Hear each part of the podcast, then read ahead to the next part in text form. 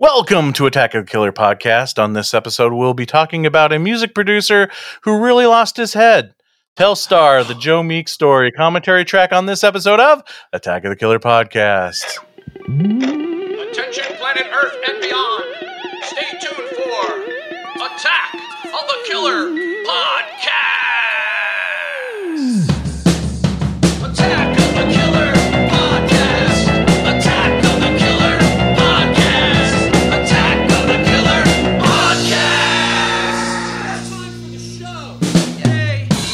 Greetings, young and old, to episode 213. They say the meek shall inherit the earth, but not in this case. We are doing a commentary episode to the 2008 biopic Telstar, the Joe Meek story, suggested by our fellow attacker, Tim Lennerer. More on him in a little bit.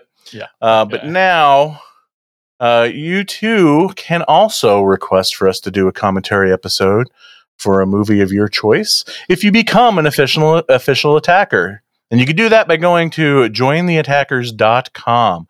There you can see different options to support the show and all the cool stuff you can get when you do. Uh, one of which is shout outs on the show. And now we have three new attackers so, who are going to get some shout outs. Yeah, they figured out how cool that website is, jointheattackers.com. Yeah, first off, we have Rod Hutchinson. And then we have Carmen DeHague. And lastly, Jason Godsill. Jackson Godsill. Jackson is what I said. Right. Jackson Godsill. His favorite character is Jason Voorhees. That's right. That's what I heard. So that's where I got confused. So thanks, Jackson, Carmen, and Rod, the Rodster. So glad you guys are attackers Yes, now. Definitely thank Welcome you Welcome to the family. supporting the show and becoming part of the attacker family. Uh, you are now officially one of us. And you too can become one of us again by going to jointheattackers.com. Oh man, those guys get so much cool stuff now. They get to show off to all their friends. That's not even fair. That's right. It's totally not fair. But uh, hey, you can level a play field, playing field again by going to jointheattackers.com. Uh, anyway, uh, so now I'm going to say that this is going to be a very big departure from our normal show, um, especially with this particular commentary. So, usually, Attack of the Killer podcast is a horror movie podcast where a group of friends get together and talk about films within a certain topic. Now, there's usually spoilers, and with this particular episode, there's definitely going to be spoilers because we're going to talk about the whole movie all the way to the end because it's a commentary track. And you can watch along with the movie while you listen to the show. That's how it works. So fun. So now it's time for you all to meet these friends that I was just talking about. That's right, it's time to introduce you to the podcast crew. He came ready to this episode with his NECA Joe Meek action figure with removable head, Jason Bollinger. Oh man, the decapitation jokes. That's my are- last one. Is it? Okay. Well, until the commentary. All right. Hey, everybody. Thanks for listening. I just want to tell everyone that you can follow the podcast at AOTKP on Twitter and at the at Attack of the Killer podcast everywhere else, Instagram, Facebook. I'm also pretty excited that we just launched a brand new website, um, attackofthekillerpodcast.com or, or AOTKP.com. They both take you there. And when you're checking out the new site, click on the contest button. We're doing a contest all summer. We're giving away lots of really, really cool prizes. And all you got to do is just give us an email, sign up for our mailing list, and uh, that's it. And you can win something super freaking cool. But yeah, just go to AOTKP.com and check it out. Next up, this man needs no introduction. You probably should. Next, much like Screaming Lord Sutch song, he is also black and hairy, Brian Kark. Is your name Mary Kelly? Hello, everybody. And lastly, the man who made this episode possible from the Fiasco Brothers Watch a Movie, Tim Lennerer. You know, for 10 bucks, I can make you guys do whatever I want. Oh, uh, Tad, how's it going? I'm okay. Oh, Good. Ted's here. Okay, so Oh my goodness. Fiasco! so, uh, Tim, why don't you tell us about your show, Fiasco Brothers Watch a Movie? Uh, I can't remember exactly which Attack of the Killer podcast cast member said said it about us, but he said hour long discussions of movies that don't deserve to be talked about for an hour. and and I hope we've lived up to that. Uh, we just celebrated wrapping up our second year with uh, God Told Me To by Larry Cohen, which definitely deserves to be talked about for at least half an hour. we we tried to do we tried to articulate what we love about these weird little cult movies, oddities, strange things people might not know anything about. Our slogan was almost because somebody has to love these mutants.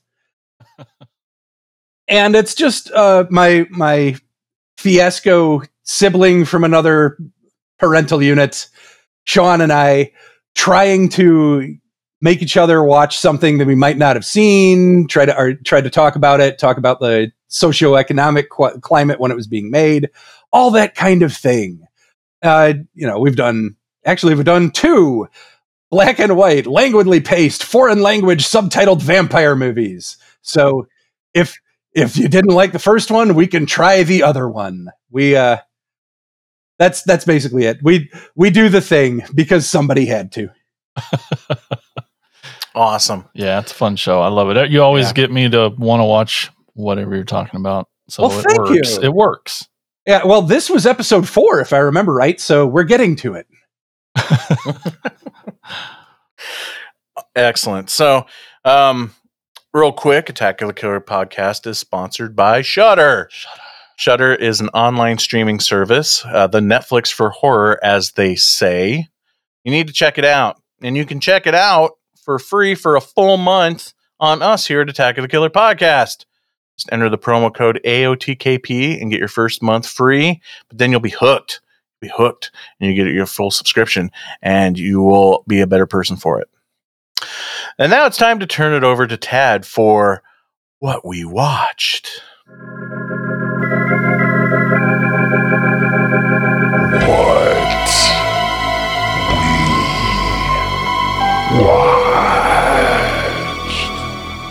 Well, welcome to what we watched. It's a roundtable discussion about what we've watched since the last time we recorded. I'm just going to go ahead and go to Mike first. What have you watched? Well, I uh, I I went to the drive-in actually just last night and saw the double bill of Ghostbusters and Jumanji Next Level. And we decided to go because um, uh, Ghostbusters is one of Brandy's favorite movies, and it's a very important movie in her life. So getting to see it together was amazing, and especially at a drive-in was definitely so much fun. That's a cool, it's a cool freaking drive-in. I like that place. Um, and then she took a nap while I watched Jumanji Next Level, which isn't bad. It was pretty good. I mean, I still haven't seen the first one, so there's some stuff that uh, I can only assume um, is covered in the first film. Um, and then, and then I also watched. Um, uh, really, the only thing I really uh, had a chance to watch lately is I rewatched um, uh, Biohazard from the, the Fred Olen Ray film from 1983. And I love that movie. I mean, it's such a it's it's so bad, but it's so great. It it's probably, in my opinion, one of the greatest endings in movie history because they just stop making the movie. I mean, that's literally how it ends. Like the big mon, there, there's a monster that reveals itself at the end, and our action hero looks straightly in the camera and says "cut," and then it just cuts to credits. They end the movie with an outtake, and it's freaking awesome. and that's all I watched. Excellent. I saw uh, Ghostbusters at the drive-in the night before you, but we didn't stick around for uh, the second movie. It was it was a lot of fun, but we had some things. Uh, it was sort of a crazy night for us. So, uh, anyways, uh, Jason, what did you watch? Oh, okay. I watched a few things. Um, it's not really horror, but my gosh, I just fell in love with this movie, and I fell in love with Weird Paul. I know Mike watched it too. Oh crap! I forgot to mention that, Uh, but you're mentioning it anyways. Yep. Um, it's called "Will Work for Views: The Lo-Fi Life of Weird Paul." didn't know Weird Paul existed. I don't don't even know what made me click on it, but I fell in love with it. It's, Weird Al's brother. No, not in any way. You might think that, but no. Um, it's just this guy that uh, is probably our age, let's say 40s, and he got a VHS camera when he was a little kid, and he just started and he started making content long before there was a YouTube. He made videos. He, you know, like he probably made the original unboxing video, and he was just this weird little kid that didn't wasn't very popular and just scrawny, and he just kind of just started making these weird ass videos, and he's still doing it. And it, and and this movie's like a documentary on his life, and it kind of just shows this guy trying to get out of the day job and trying to make this thing he loves doing, creating content, as his way of life. And it's so endearing and Yeah, he's Uh, awesome and amazing, and like you, you're not really 100 percent sure if he is if it's all intentional or if if he's in on the joke or not. You know, right. like He's in no and he seems like a pretty smart guy, but he does some crazy, goofy stuff. but yeah, he's in in no way um uh on the on the scale. Um he's not Well, the we Wesley make- Willis in yeah, I was gonna say, we he's were- not Made comparisons to like Wesley Willis or um, but Daniel same Johnston or yeah. And but at the same time his stuff's kind of bad too, you know, and that's why he's just like trying so hard and his stuff isn't that great cuz he can't afford good things, but he's just oh, he's trying so hard and he, and he does it all on VHS yeah, that's and that was the, still still today yeah, that's the thing. Like he, he runs it. has a pretty big presence on YouTube, pretty popular. I mean, I went down the rabbit hole over Did the ya? weekend watching Okay, videos of shit that people send him, Yeah, and it's just tons and people just send him anything Just- and everything. it's Like nuts. it's just so much just garbage. It And sounds think- like a much happier version of TV Junkie. I have not seen I have not seen that, but I may have to check that out. Yeah, it's the Um, dude that that was supposed to be. He was at the Tiger King's. Uh, oh, Oh, that guy. yeah, yeah, That's a super depressing documentary. Oh no, this yeah, this is definitely upbeat and fun. yeah. I mean, he's a he's a fun guy who would want to be around. totally. Um, I mean, he's a musician too, and he does all these crazy. Fr- and, And I that's freaking where- love his yeah. music. I I was shocked after hearing the music that Mike hadn't heard of him because it's very very hilarious and and the music's good, but the lyrics is not. He's singing about peanut butter. My favorite is Peanut Butter And, Recall. That's you know, the name of the song. They're like bad, but it's so good. I, I don't know. It's it's really kind of fun. This this guy just trying to be creative, and it's it's wonderful. Well, I didn't make this comparison to you, and this is mostly just going to be meaningful to you and me, Jason. But like, his music kind of reminds me of the Bastard. Yeah, it's I the music. The music is very well done, but I the like it. lyrics are like No. so nonsense. Nonsense. Did No. they talk? Did they talk about his Squirm album? I don't. No, I don't think they talked about okay, that one. you're familiar with the movie Squirm, the Killer Worm movie, Yeah, Jeff yeah. Lieberman. Weird Paul wrote an album called "There's a Worm in My Egg Cream," and every single song is called "There's a Worm in My Egg Cream," but they all have slightly different lyrics, but they're all about the scene where the guy finds a worm in his egg cream. Oh my god! That's amazing. Oh, I so want more of his music. So I just, you know, you you get to the end of this and you just you you can't not love the dude, and it was great. So and that's free on Amazon Prime, I believe. Uh, another thing I watched, and Mike, you half-ass watched it with me also, was VHS.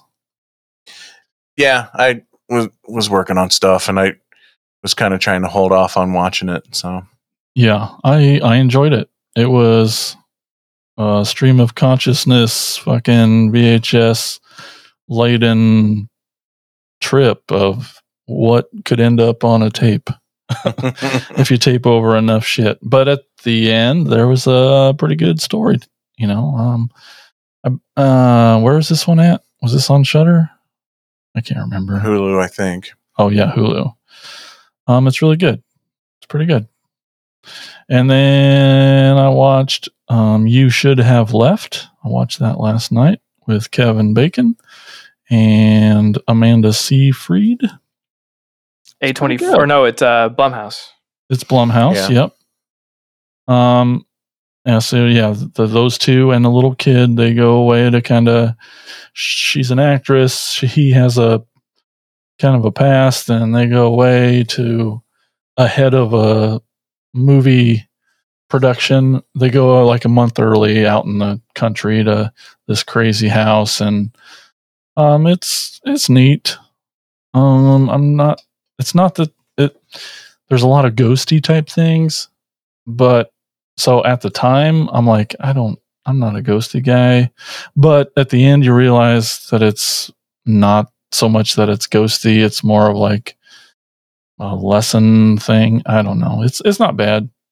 But the the thing I want to talk about the most, I'm so I, I didn't even realize that Netflix has uh been putting a shit ton of kung fu films on there. And I watched uh Little Dragon Maiden 1983.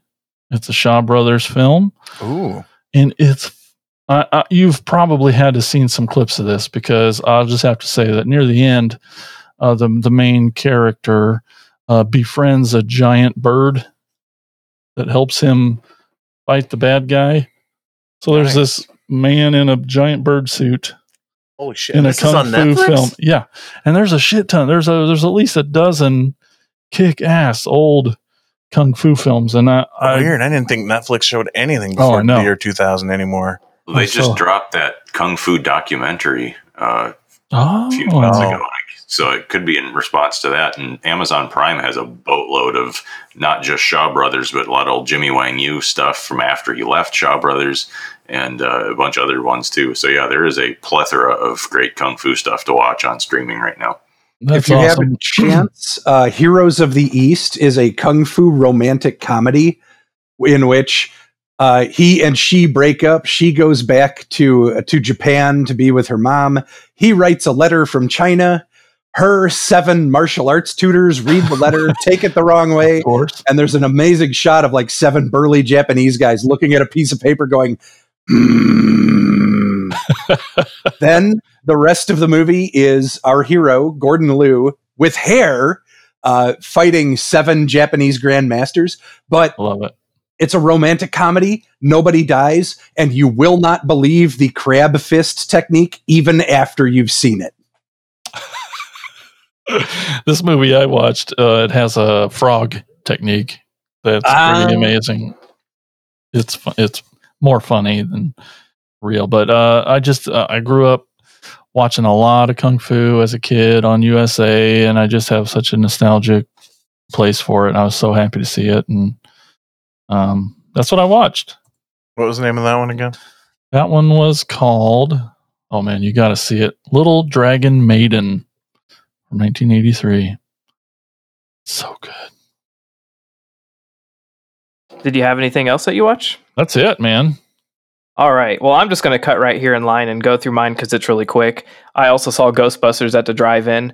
Um, I sort of alluded to our weird night. I, I, a lot like Tim, am very nervous about going out and getting out and stuff. So it was sort of a big deal to get out of the house and travel and go do something. So I was already sort of uh, anxious. And we get there and got situated way too early and everything. But um, then my dog started to throw up in the back seat of the car because we brought him because he hates fireworks and we went on Fourth of July. But luckily, we've trained him to puke in bags, so he puked in a bag.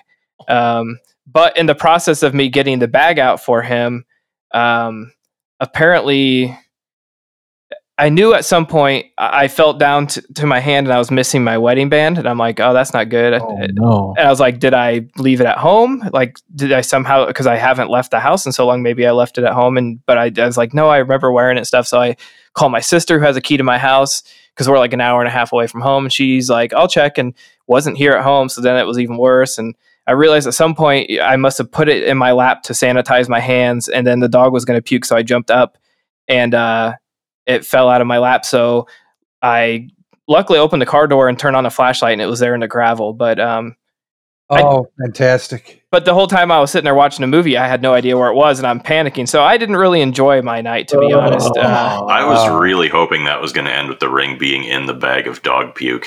Uh, No. I was headed there. We No. were thinking it was. No, Nikki was feeding him too much of uh, her soft pretzel, and I think it was too hot, and he was too excited to be on a car ride, so he got overwhelmed and started throwing up. But like I said, I grabbed a bag. We we always carry dog shit bags anyway, so. Uh, but yeah, that I can't say I really actually watched much of Ghostbusters because I was a nervous wreck the entire time. Oh, searching the car, you know, tearing up the car looking for my ring that I didn't know where it was, whatever. But it all ended up okay. Everybody's good. So um, That reminds me of the time when I lived in Pittsburgh and I lost my wallet. We we would go to Rocky Horror Picture Show like every like almost every weekend out in one of the burbs areas of, of Pittsburgh. And for Halloween they uh, Halloween they had a triple feature. It started with Rocky at midnight and it was an all night thing. Um, they show also showed Basket Case Two and Toxic Avenger Part Two. So that's cool seeing on the big screen, but it was like kind of like not as fun as it could have been because I realized I had lost my wallet during Rocky Horror. ugh. And you, in where I lived, you couldn't even get into the building without your ID, which was in my wallet. Ugh. Oh. But luckily, it got turned in by the end of the night. So oh, Thank goodness. Yeah. yeah. we had somebody lose their phone at the last Rocky Horror we did. And they're like, we put it in our bag, our prop bag. And I'm like, oh, we only have 350 of them on the floor right now. I am Oh, not going through them. And luckily, somehow, I swept them all up with like snow shovels and, and threw them in the dumpster. And someone walking down the alley heard the phone ringing in the dumpster and pulled it out by Wow. some goddamn miracle. Oh But, uh, my gosh. Yeah. So, like I said, an anxious night, but I technically can say I saw Ghostbusters as a drive-in. Um, other things I watched, I have. We just wrapped right before we started recording. I finished the uh, first season of the new Unsolved Mysteries on Netflix, which is pretty good. Um, definitely miss Robert Stack. It's not the same without a host. It's done more of a documentary s- style. You know, the slow. Uh, overhead drone shots, a lot of that stuff. Uh, so, but it's re- it's pretty good, but it, it feels a little too much like every other documentary you see on there, like true Mm. crime stuff.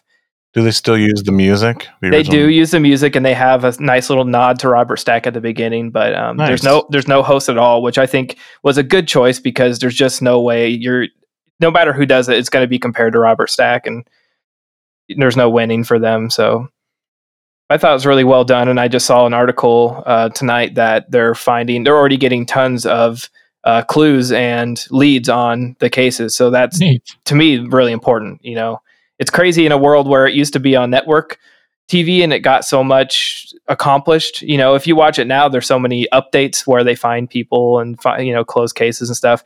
But um, now we're living in a world where more people watch Netflix than network TV, so it's it's sort of fitting that it's on there.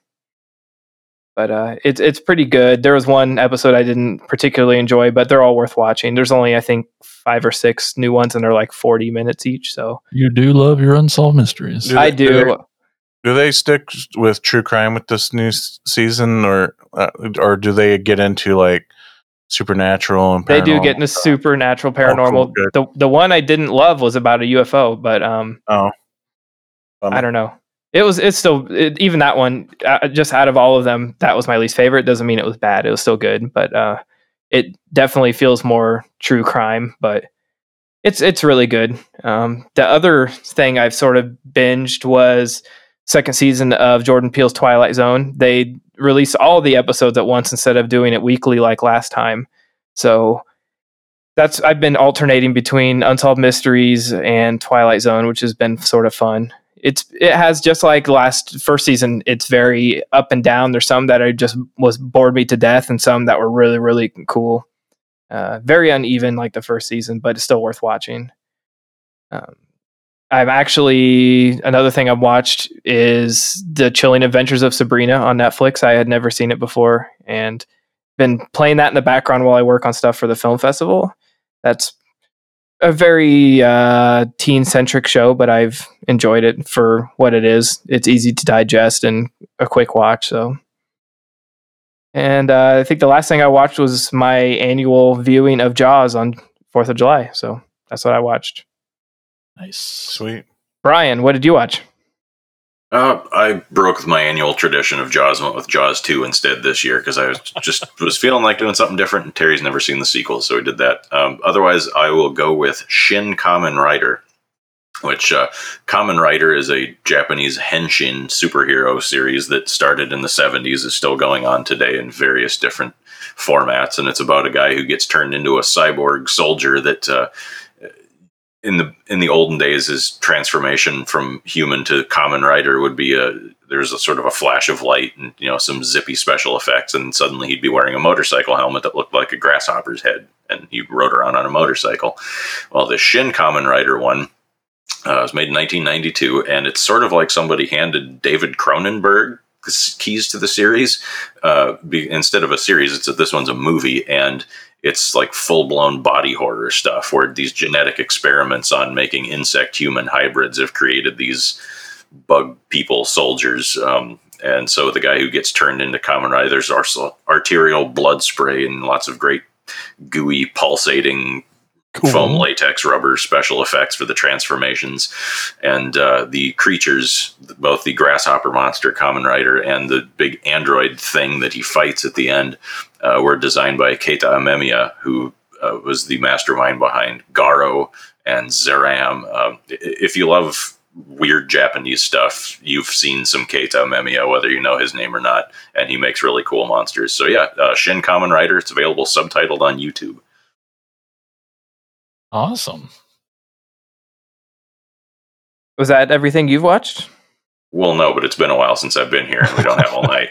Okay. I just wanted to make sure you've got everything that you you wanted to list. You know, said I didn't want to interrupt. So I guess that leaves our guest Tim. What have you watched recently?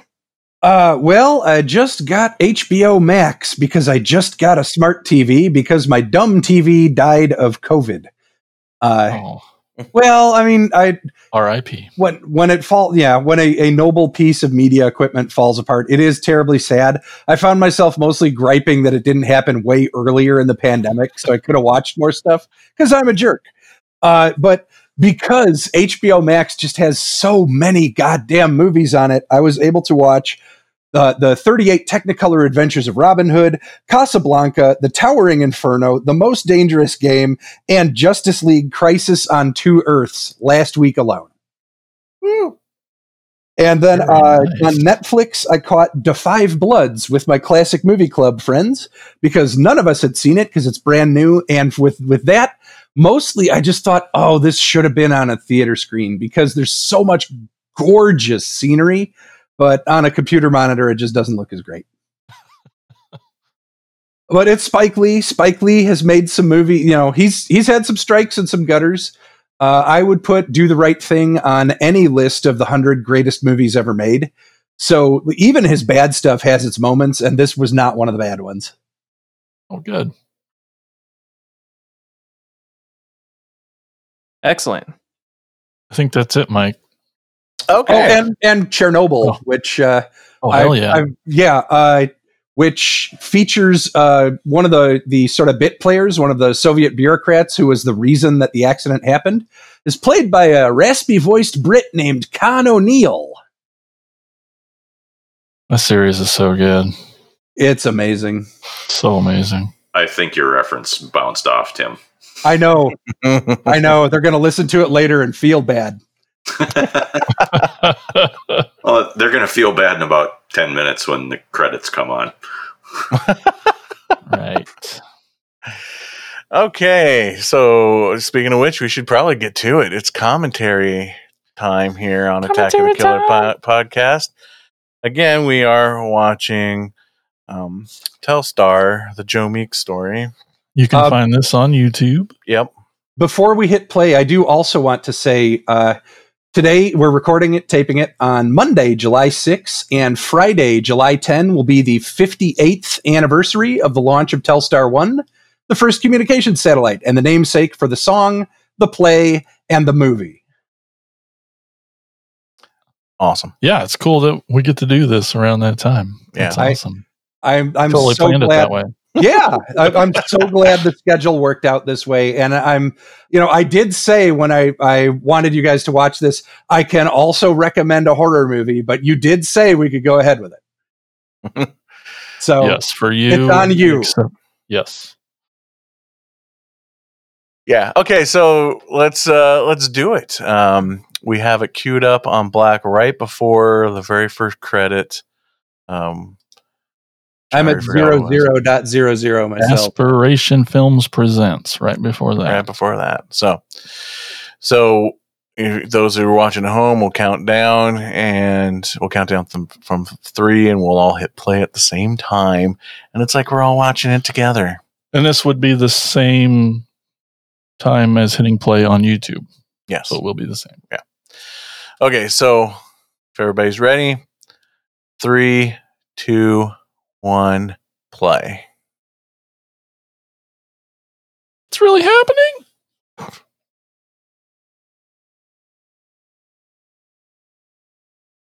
So this comes from the audio diary that Joe Meek left on tape.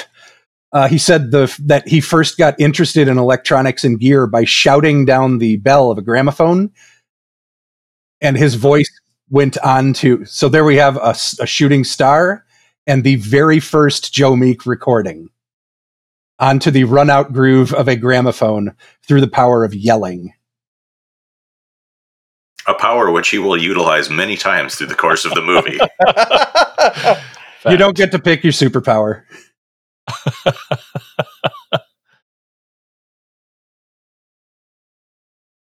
I kind of enjoy these this this opening credits. oh, look, a rap, raspy voiced Brit named Oh, Con O'Neill. oh, you're so funny. oh, now we get the reference. JJ Feild went on to be okay. in the Captain America First Avenger film. James Corden didn't go on to do anything. nothing. That guy.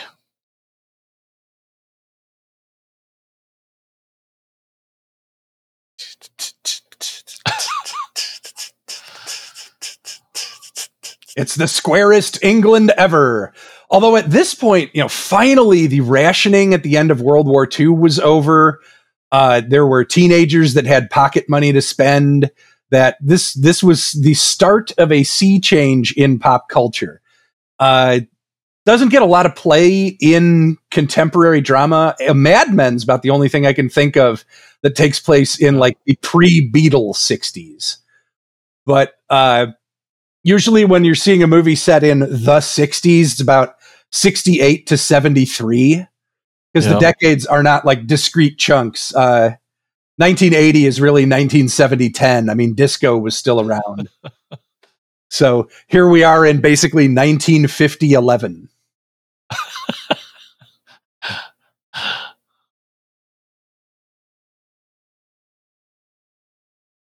It's on television.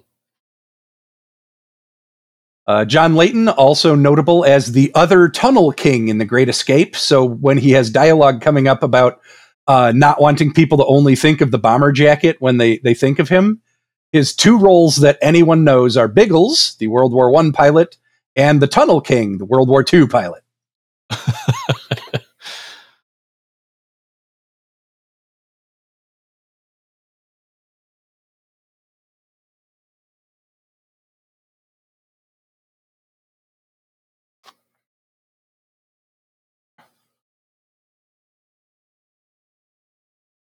Uh, Nick Moran, notable as being one of the gangsters in Lock, Stock, and Two Smoking Barrels, wrote this, wrote the play that this was adapted from, and directed the film.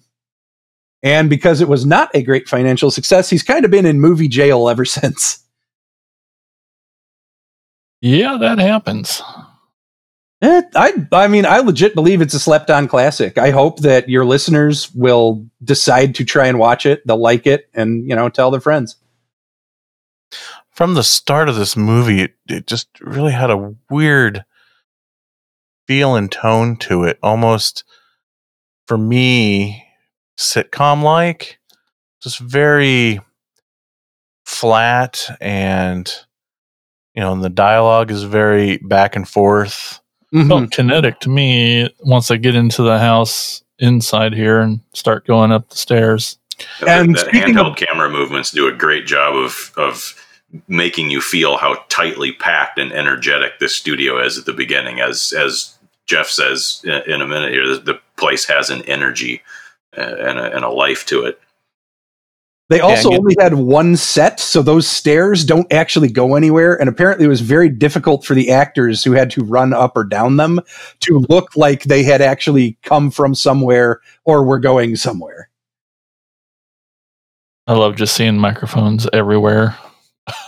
Oh yeah, talking yeah. about the talking about the color palette of of the movie. Um, I, I don't have the the filmmaking vocabulary that you guys do as far as film stocks and things, but presumably this is a fairly low budget movie, and British movies look usually a little different. Thing if they're shot with a, a different number of lines of of information on like their TV looks different, PAL and NTSC, so Uh-huh. it could have something to do with the conversion to that.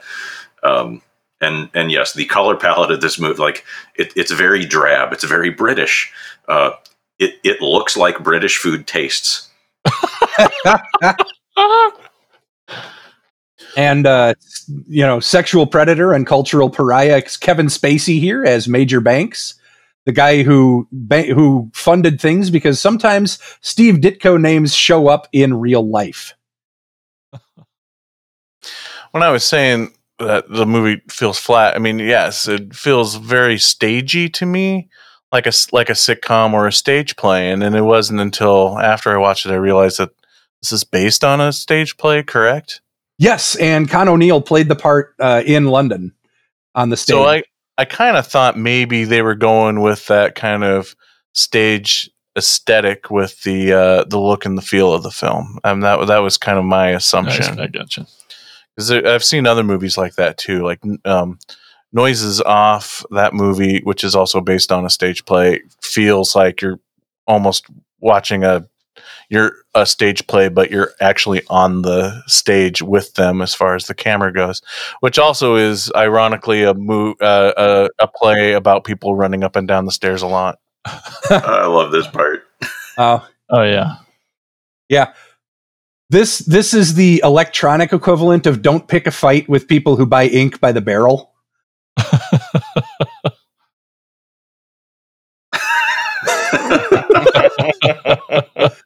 To be fair, his neighbors probably didn't like hearing Oh. the recording and mixing process. Oh, To be unfair, Joe Meek was the best record producer that ever lived, and they can just deal. they didn't know. Uh, actually, New Music Express did a countdown of the top 100 music producers, and, you know, our man Joe, uh, they listed as number one. Presumably, Really? they know what they're talking about. That's really cool because the thing I, I like about Joe, this movie, and his story is, is just how DIY it all feels. Oh, he just- yeah. he just decided he wanted to do this and like, you know, converted this apartment building into a recording studio. You have Well- microphones in the bathroom, and the closet is the uh, sound stage, and And before Oh, there yeah. were suites of digital fuckery that you could put the whammy on anything you wanted to and make it sound any way, sitting in a in a bedroom with a laptop and one person doing everything. He had to figure out how to do it all himself with actual things laying around the house. He is the MacGyver of music producing. And he had to do it real time using the production console as another instrument. Uh, the Yep. ca- oh, James Corden. Well, that's okay. Uh, lots and lots and lots of different uh, posters for things, and the dialogue here is referring to uh, Joe Meek getting songwriting advice from Buddy Holly from Beyond the Grave via Ouija board. so Uh, for folks watching at home and listening at home that uh, want to know your horror connections, that's one of three in this movie. Oh, there there will be some stuff. Uh, well, for that matter, the flashbacks that we're getting at the beginning, where he's burning all of his personal papers in a dustbin, uh, that is the third of February, 1967, eight years to the day of the plane crash that claimed the lives of Buddy Holly, Ritchie Valens, and the Big Bopper. Wow. To the day. To the day. Uh, additionally, on February 3rd, that is when Phil Spector shot Lana Clarkson. If you are a music producer and it's February 3rd, I recommend you hide under the bed dressed as somebody else. Yeah, it's werewolf rules at that point. chain to the bed, chain to. Well, I mean, whatever, whatever yeah. turns you on, man. I don't want to kink shame.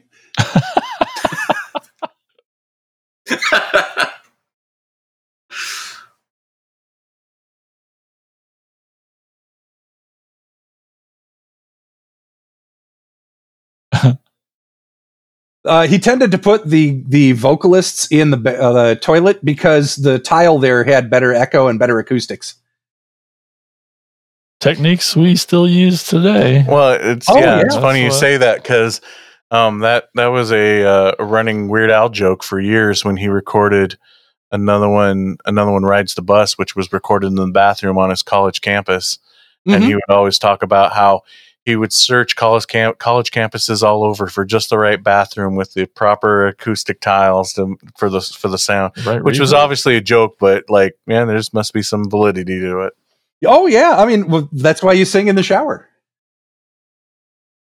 yeah. A lot of his That's not uh, what I do in a shower. equipment is to is built for like reverbs and delays and things long before there were pedals for them and Oh yeah, uh, by try to some recreate what accounts, you naturally get in the bathroom. Yeah.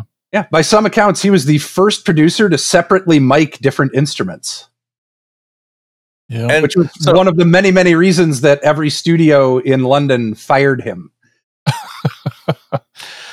I want to know also too, like how accurate a few of these moments that we get, where his like grassroots over the top promotion gimmicks, like this one here, Uh, how he true did. that is because I love that type send them out to rob the record store of their own single. Uh, he That's screaming awesome. Lord Sutch used to get arrested a lot because he was very, very tangentially collected, connected to English nobility. He always got let go, so he was up for anything. He would like hide in a tree and scream at people to try and sell records, and eventually someone would go haul him out of the tree and down to the police station, and they'd find out that they couldn't keep him. And you know, a couple weeks later, he'd be up in another tree screaming at people trying to sell records. and I love that kind of stuff. That promotion stuff is awesome Nothing- and fun, and Nothing wrong with a little bit of ballyhoo. exactly. It's my philosophy when we go to film festivals. Oh yeah. You hide in a tree and scream at people. Well, just the uh, being loud and obnoxious and doing everything everything that no one else is doing to promote your shit.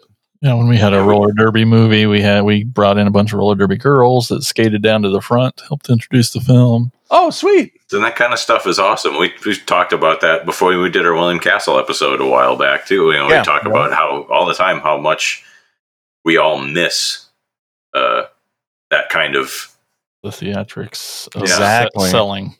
Exactly. I'm glad you brought up William Castle. That's a perfect example. Are you guys going to release movie. gnats into the theater when you show the gnat trailer? That's we, Uh, we talked Gotta break it. in here a sec. The cab driver here is the real Clem Cattini, the real drummer on Telstar. Yeah, I saw that the uh, original musicians had cameos in this, which is cool. Yeah, uh, the surviving ones at any rate. Uh, and his uh, later on, there's a point where he gets a telegram backstage during a, a big montage when they finally play Telstar, and that is his student assistant Patrick Pink, 35 years on. Patrick, the saddest story of all of them, probably. yeah. He reminds me of a mixture of Brandon Fraser and Christopher Walken Yeah, in the, in the dead in the dead zone. Uh, the guy playing Geoff Goddard or the guy playing Joe Meek?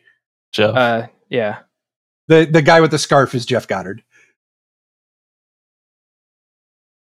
Ah, and here there was uh, he did a some sort of bibliomancy predictive thing, tried to warn Buddy Holly of his death and got the year wrong. He told him beware of February third, but uh, got fifty eight instead of fifty nine. No idea if that a- ever actually really happened, but at one point uh, near nearer to the end of his life, Joe Meek was walking around Highgate Cemetery with a uh, a tape recorder and found a cat that he thought was speaking with a human voice. He had been taking a lot of diet pills at that point, and by diet pills we mean amphetamines. Mhm. Here it is about I, I don't want people to just see the bomber jacket. Then quit wearing it.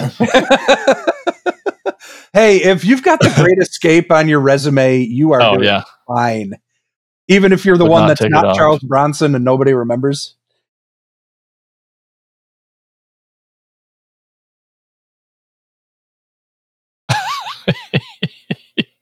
the power of yelling. yeah. Nobody yells like Which that he guy. does do a lot. Oh yes. my god.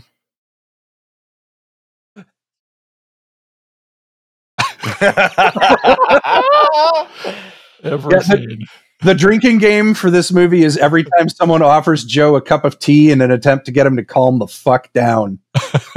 like this whole first half here where it's just all all of this stuff is probably my favorite stuff of the movie just because I, i'm a big fan of like high energy back and forth dialogue like this that Oh man. you know and with the accents and some of the uh, vocabulary of the of the era it's a little hard to follow but it's still there's such great funny moments too like when he just tells him to fuck off and stuff like that Oh yeah. Talking And, about uh, other Ouija boards and supernatural connections, that guitar player is Ritchie Blackmore, who yeah, from I Deep Purple. totally who went on to form Blackmore's Night and now lives in a castle in England performing black magic rituals. People who've worked with him have said he's a real spooky dude. Oh, hold on. I love this line.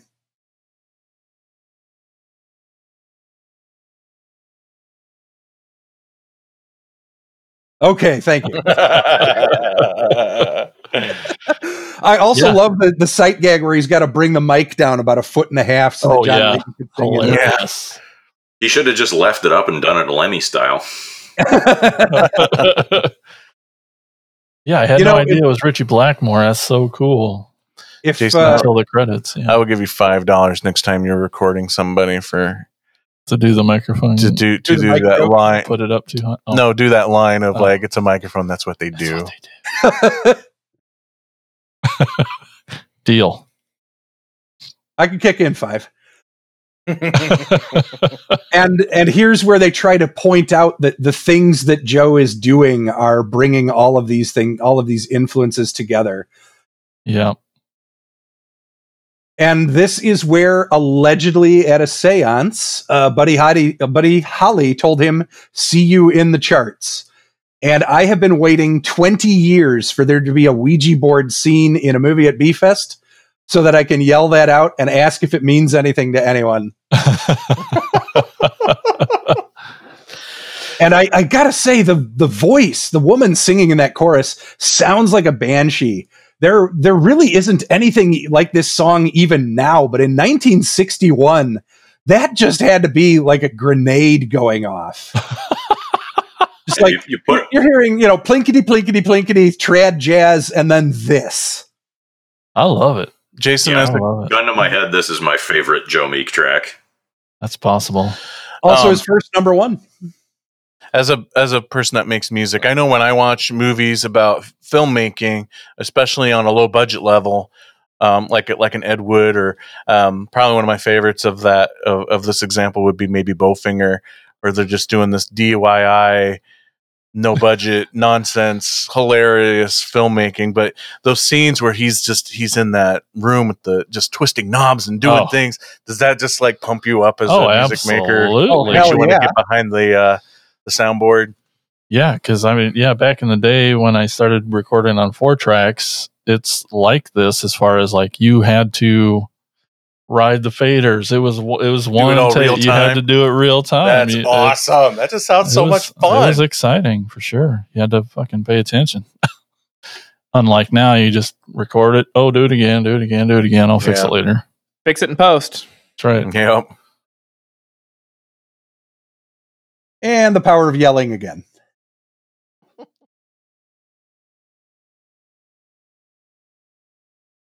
So the keyboard he's uh, uh, busting out here was battery powered and could not play chords. This bit, this line.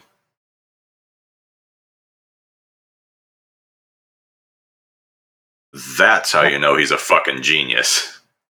That's what I was talking about the MacGyver of music producing. Like just sticking these weird little household things in his equipment that nobody ever would have thought of, but just the right combination of genius and insanity. Uh, yeah, and there's a sliding scale on that, and you want to be real careful. Uh, he did a cover of Love is Strange where one of the percussion parts is a metal spoon banging an empty milk bottle. And, you know, it doesn't sound like anything else.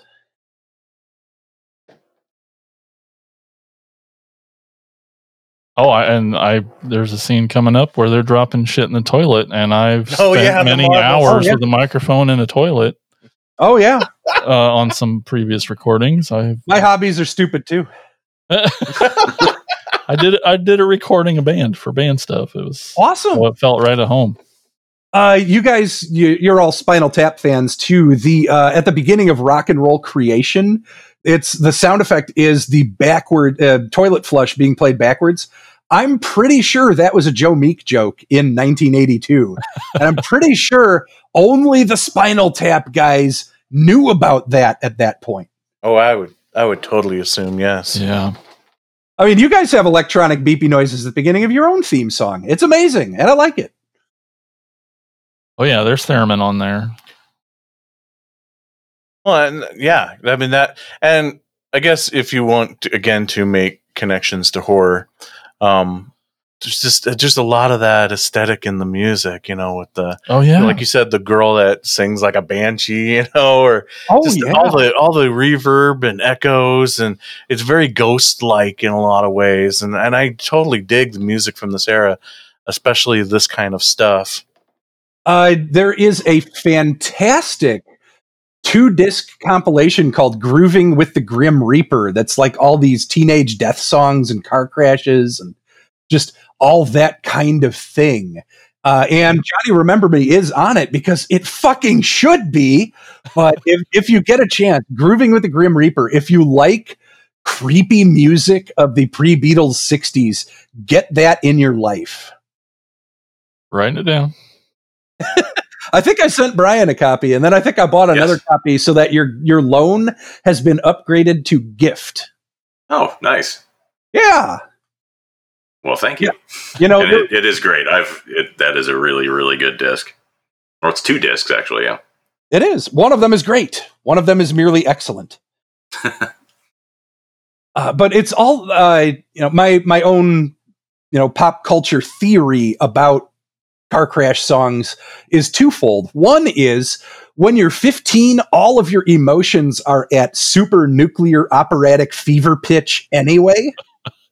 So you Yep. can't just have a song about, yeah, we broke up and it turns out we're not going to see each other anymore. It has to turn into, we're not seeing each other anymore beyond the grave. But the other thing is that seatbelts were not mandatory in cars until the late 60s or early 70s. So, like, if you were a high school student in the 50s or, or early 60s, you, you probably knew or knew of people who had cars and people who just had rotten luck or a tire blowout and just got turned into hamburger on Highway 9.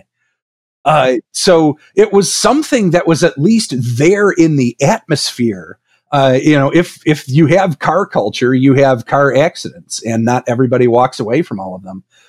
Uh, if I remember right, there's a Meek produced answer track to "Tell Laura I Love Her" called "Tell Johnny I Miss Him," where it's uh, the the widow, you know, in "Tell Laura I Love Her," it's a guy who dies in a stock car race accident trying to win the money to buy a wedding ring for his girl.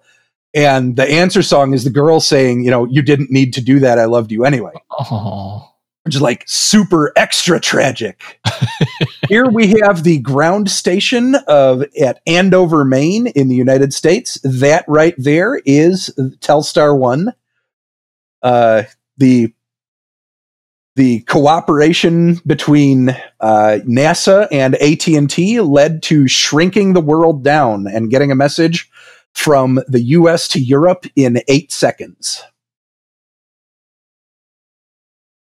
The satellite never fell out of orbit.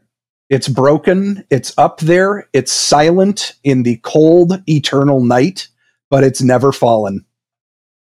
That would explain why AT and T's service is so shitty now. They're still using it to bounce their signal. Well, wouldn't you? Yeah, that satellite started it all, man. It really It- did. It was the star. I mean, the reason that we are able to record this Right. episode of your podcast is because of Telstar. So, an early happy Telstar day to everybody. That's right. Happy Telstar Day. Thank you. I mean, it'll be late by the time this is done, but right now we're in the past yelling at the future. Uh, Meek was tone deaf. There is uh, look for a track called Telstar Rough Demo. It is absolutely unlistenable, but it's basically that he played he played a backing track from another song and then tried to sort of scream Oh, yeah. talk sing what he wanted it to be.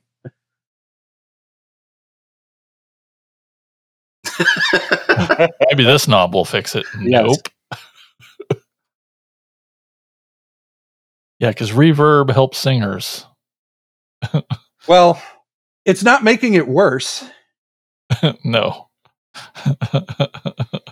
Look, when inspiration strikes, Oh, it ain't love it. pretty. yeah. And of course, you know, now turn this into the song I wanted it to be.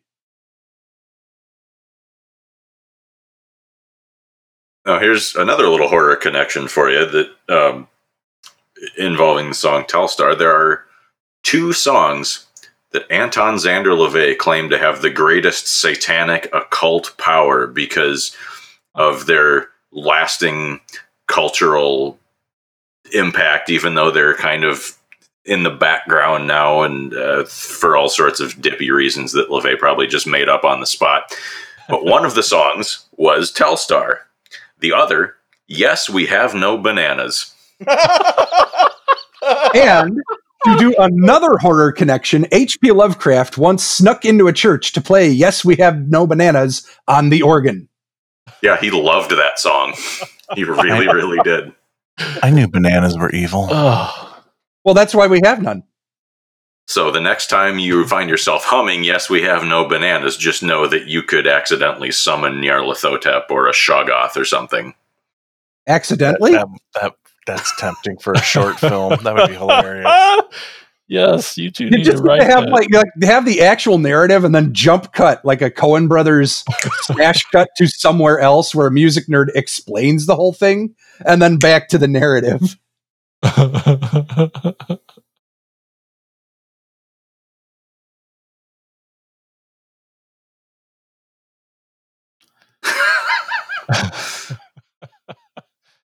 I'll tell you what, they did a hell of a job with um, set design and wardrobe.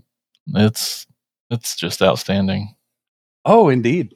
I mean, you fucking you lose yourself, and it really was then. A- Yeah, I, I when they were making the movie, there was like a, a behind the scenes like promo photo of Con O'Neill twiddling the knobs in the the production room, and I, I like you know copy paste emailed it to a friend, and he's like, "That's great, but what's from the movie?" Like he thought it was a real photo for too. yeah, these these microphones, these guitars, these yeah, it's it's The eyeglasses, the Brill Great. cream. and and it was I believe the budget was under under 2 million. Uh It's because it doesn't go far from this location. There's not a ton. This Right, like seventy five percent is in this studio area, which is great. Don't get me wrong. You know I love that kind of stuff. yeah. oh yeah. I love movies that you know try to stay in one just one location for the entire film. Yeah. Uh, you know, true fact, uh, when Major Banks owned a plastics factory and he got into pressing records just as a way to diversify his holdings. When Johnny Remember Me hit number one, they c- literally physically could not keep up with demand. They sold every single copy and had people wanting more. Nice. Uh, also, true fact, occasionally, in order to manipulate chart recordings in the UK, uh, producers and, and studio heads would like pay teddy boys to go out and buy, you know, a hundred, a thousand, however many copies of something just to get it on the charts. And other producers would hire other teddy boys to kick the crap out of those guys, take their money, and double up the order on the thing they were buying. Man, the music industry sounds like so much fun back then. Oh man, I mean this this really is a destination. If I had a time machine, it's just I know which day I have to get there before, or swipe the gun, keep him alive. Uh, have Joe Meek producing Bowie, Queen, and Devo in the '80s, and uh, terribly sorry about the rest of the timeline. Everybody, I got mine. But don't you feel like I mean, we'll get to the end of this movie, but like with what you said, don't you feel like I mean, he was 2 weeks away and like but don't you feel like he was gonna be there anyway? Like he was I- flipping. I know, have like- the feeling that that there's so many things that could have gone differently and could have worked out. Uh, you know, if he'd waited another, you know, if he'd survived another five years, rockabilly would have come back. Oh if yeah. he'd survived another 15, it would have been disco and glam. And I think honestly, he would have done all right with those. It's that he was the world's worst businessman and had only one thing that he was good at. yeah. See, and that's where I think if if he had gotten that money, it things probably would have still turned out the same I because thought he's it a bad businessman. Yeah, I thought it was too Well- late. It just felt like his mental health was just Yeah, gone There- and there- going and it's a tragedy. I mean, Yeah. it, it's. for real. What do you think was the downfall? Like just him being his own worst enemy? Uh, I think there were internal? a lot of people lining up to be his worst enemy, but I think Joe was at the head of the queue.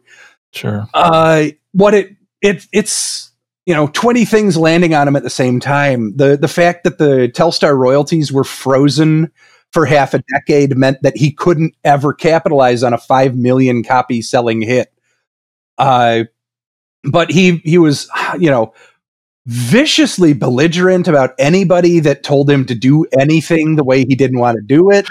He Yeah. was he he was a dinosaur. His tastes were extremely out of step with the psychedelic 60s. They would have been extremely out of step with the 70s, but if he'd stuck around long enough for the nostalgia stuff to kick in again in the, you know, mid late 70s, I think he could have had a comeback. And I think it might have even been one of those don't call it a comeback, I never went anywhere type things. Yeah, between rockabilly and surf, like Rockabilly, surf, something. girl groups, uh, Yeah. I mean, the uh, Pearl Jam had a like a year long charting hit with uh, "Last Kiss." I mean, Oh yeah. there there is no telling what could happen. But I mean, on the other hand, he's the kind of person. And by the way, it would have been the Oh. Quarrymen at this Oh. point, not the Beatles. But he was one of many, many, many people who turned the the Quarrymen slash Beatles down. I think they got hired the forty third time they tried to get a record deal.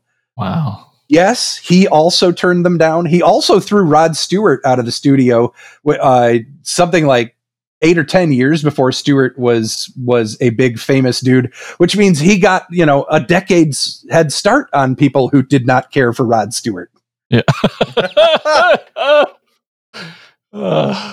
It's, you're talking about his his his taste, and he was so stuck on one thing, you know, turning down the Beatles because he thought Mersey Beat was a fad. He, he I think, it, had he lived, had his mental health stabilized somehow, had he made it to the disco era, it would have been like that old silent film clip of the two trains colliding. There was just no way he would have been able to deal with that kind of music. And then But when if he'd had all the royalties, yeah, when digital recording came along, yeah, it'd just be like the Bruce Banner in the Avengers. Like that's my secret. I'm always angry and punches the space whale. Like he would have just Yeah. thrown the computer out the window and gone back to fiddling with his faders. but there are studios. Uh, I think one of them is Toe Rag Studios somewhere in the London area. Like they only use an old soundboard, vacuum tubes. Uh, only yeah, I can see him getting into a touch of the only synth stuff. vintage. Yeah. Oh yeah, I I, guess mean he he was did use using a that in clavioline Clavioline, in so. '62. So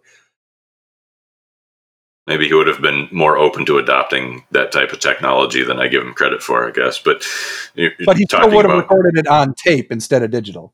or yeah, his Probably his would've- trajectory reminds me this this isn't the first time that Tim has convinced somebody who normally deals with horror stuff to watch this movie. I'd known something about Meek's music for a while, but back in the day when I was doing my Cinemasochist Apocalypse uh, blog, Tim convinced me to review this movie for that, which is how I saw it for the very first time years and years ago. And uh, the, the the immediate connection I made, other than the Anton LaVey thing, was that Joe Meek is the Andy Milligan of rock and roll. yeah. His, his career has a very similar trajectory, except Andy Milligan never had any great successes, but he had some success on the Grindhouse. And I mean, even down to his weird, seedy personal life stuff that we'll see coming up a little bit more later here, and and ending in tragedy. Me, or uh, Milligan didn't kill himself, but you know he died penniless uh, living in an abandoned movie theater with with all of his movies in film, not even in cans. Some of it just scattered around the uh, around on the floor, not being preserved. So, and they were both very scary, dangerous individuals. If you made them angry, Yeah, this is a first time watch, but I knew a little bit about Joe Meek. But the parallels between him and my favorite producer and songwriter, Brian Wilson, are just pretty crazy. Oh, just a touch. Uh, this upcoming montage, by the way, uh, brought me to literal water fell out of my face tears the first time I saw it because it's showing what's going on in the world, what's going on with Meek personally, and what's going on with him professionally. Uh, at all at the same time, and yet also bringing in like JFK saying that his press conference conference is being relayed by Telstar. Like it, it shows you an actual just frozen second of time. And for that frozen second, Joe Meek was on top of the fucking world. And unfortunately, once you're on top of the world, there's only one direction you can go. yeah. Uh, gotta say, his hair is so much better in this movie than it is in Chernobyl. He has what I can only call a Soviet perm in Chernobyl.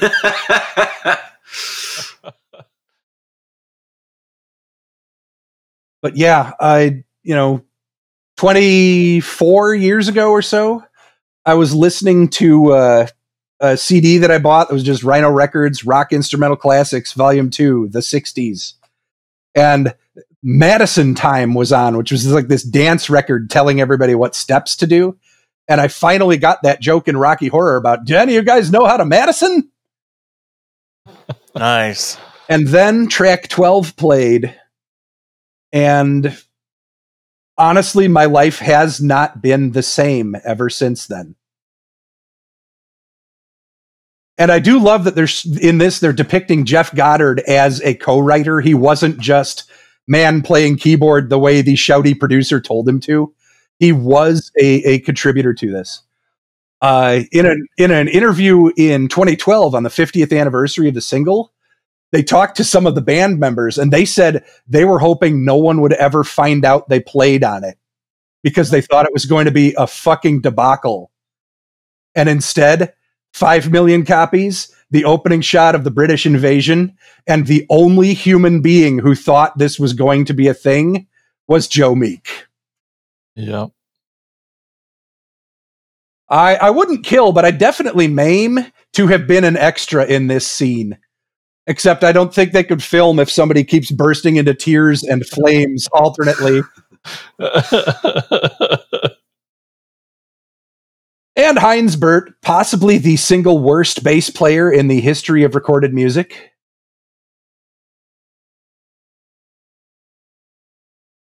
And then showing, you know, we show that, then we show people watching that, and then we show Joe getting ready to go out for the Ivor Novello Awards for innovation in music production.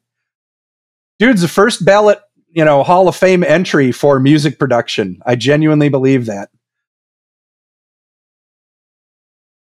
And Billy Fury there, I believe, whose backing band has a two million in the UK selling single. When his management said, "Joe, fuck off! You you are not good enough for this." oh. Yeah. Well, I gotta say, speaking as uh, a pushed around nerd on my own, and Meek certainly was that in a lot of points in his life. Uh, there is nothing more satisfying than being able to look at somebody who was giving you static for quite some time, smiling and telling them to eat shit. I'm 99% sure this is uh oh god, I can't remember the actor's name, Kevin Spacey as the DJ because they just didn't have money to get another guy in for the voiceover. yeah. so And they and used the most expensive person in the cast to do it. yes, and here's Patrick Pink handing over the telegram. Oh, nice. when when this happened, the Beatles and Brian Epstein were like, "So, you can make money in the states, can you?"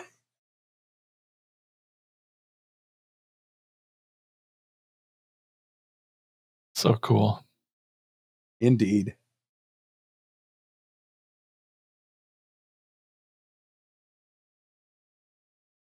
And this is what everything else sounded like on the radio at that point.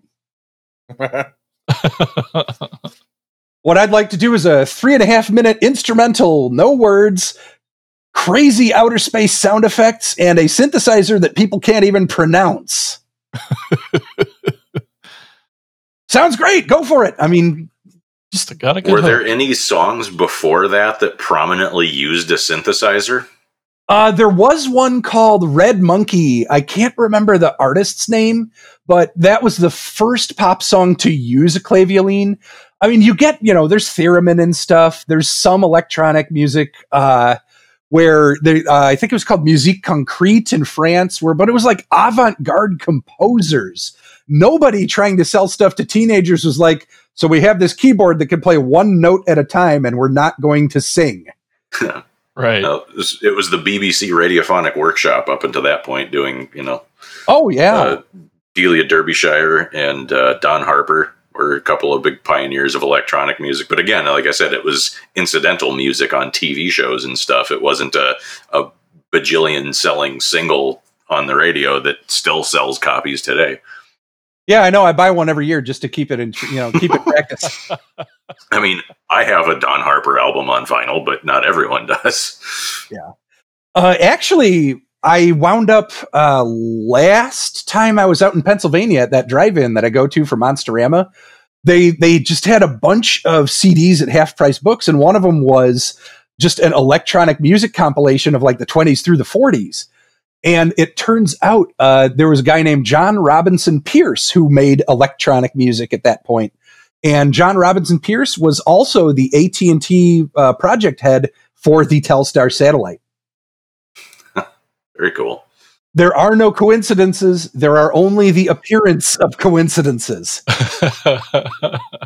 Yeah, I I may have yelled "Holy fuck!" when I saw what who was on that disc. I uh, you know I may have and then I may have had to say sorry. It turns out John Robinson Pierce is on this CD. Like that explained anything? And then you were banned from half price books for life. no, they. Uh, come on, I'm not the only loud nerd to have ever walked into That's the true, Monroeville. Pennsylvania half price books. Really funny. I was staying at a different hotel than everybody uh, one year because it was just that much cheaper, and I was driving to meet everybody in Monroeville. Uh, Telstar came on the PA at that half price Oh. books, and my friend Sean, uh, the the other you know fiasco brother, turned to the door to see if I had just walked in. And unfortunately, I had not. I blew my cue by about 20 minutes. But that that's how much my friends identify me with this is like they hear the song and they're like, oh, Tim must be here. So there was another um, good connection to horror just a second ago with uh, seeing Screaming Lord Sutch, Oh, who is yeah. my favorite artist that Joe Meeks pro- Joe Meek produced. Yeah. So, uh, is Jack the Ripper your favorite track, or do you have a another? Because he did a ton of, of really odd stuff. I, Yeah. I like Jack the Ripper a lot. I also probably my second favorite would be all all black and hairy. Very cool. I like that song a lot. Yeah. Um, Uh, yeah, I think all black and following hairy is even on one of our Halloween Palooza um, Yeah. CDs we play so. throughout the day. oh, sweet. Now, talk, I said before, Johnny Remember Me is probably my single favorite track, but if you're just talking about artist, fucking obviously it's Screaming Lord Oh, Sutch, yeah. the original horror rock guy. Yeah, Right. He Yeah. created corpse paint 20 years before black metal was a thing. Uh, before Coop, Alice Cooper, before Oh, yeah. Kiss, But before any of that significantly- stuff. After Screaming Jay Hawkins, but that's why he's screaming Lord Sutch. Yeah, It's a, it's a tip of the blood spattered top hat to the other No, the I, horror yeah. R and B guy. I said he created corpse paint, not horror rock. right, right. I'm, uh, you know, I just I gotta give props to Screaming Jay also as well. oh yeah. And this, i- uh, what's here the we lead go, yeah. of the Darkness? What's his name? What's that? What uh, what's the name of the lead singer of the Darkness? Oh, I have no idea. I can't stand that band. Oh well, then you don't like his cameo here either. It's like Jay Hawkins or something. Uh, maybe. Guess who didn't do research? or is that Carl Barat? I can't remember. But there's there's lots of like contemporary, you know, 2008 rock guys who are like, "Hey, I could be in the Joe Meek movie for 30 seconds," and then were. And he did drive. Uh, he did drive a Rolls with a stuffed alligator and loudspeakers on the roof. Clearly, Mike's favorite. Oh, by far. line. love this guy. I love Screaming Lord Sutch. uh, unsuccessfully ran for parliament what 34 times but some of some of the things he ran on eventually became official government policy it's just that when he was running under the monster raving bloody loony party no one listened to him After I watched this, I had to go through YouTube and try to find some some footage. There was a really cool Jack the Ripper live I performance where think I'm pretty sure it's footage of this actual concert. Like this Oh, promo, un- isn't it? It looks undoubtedly.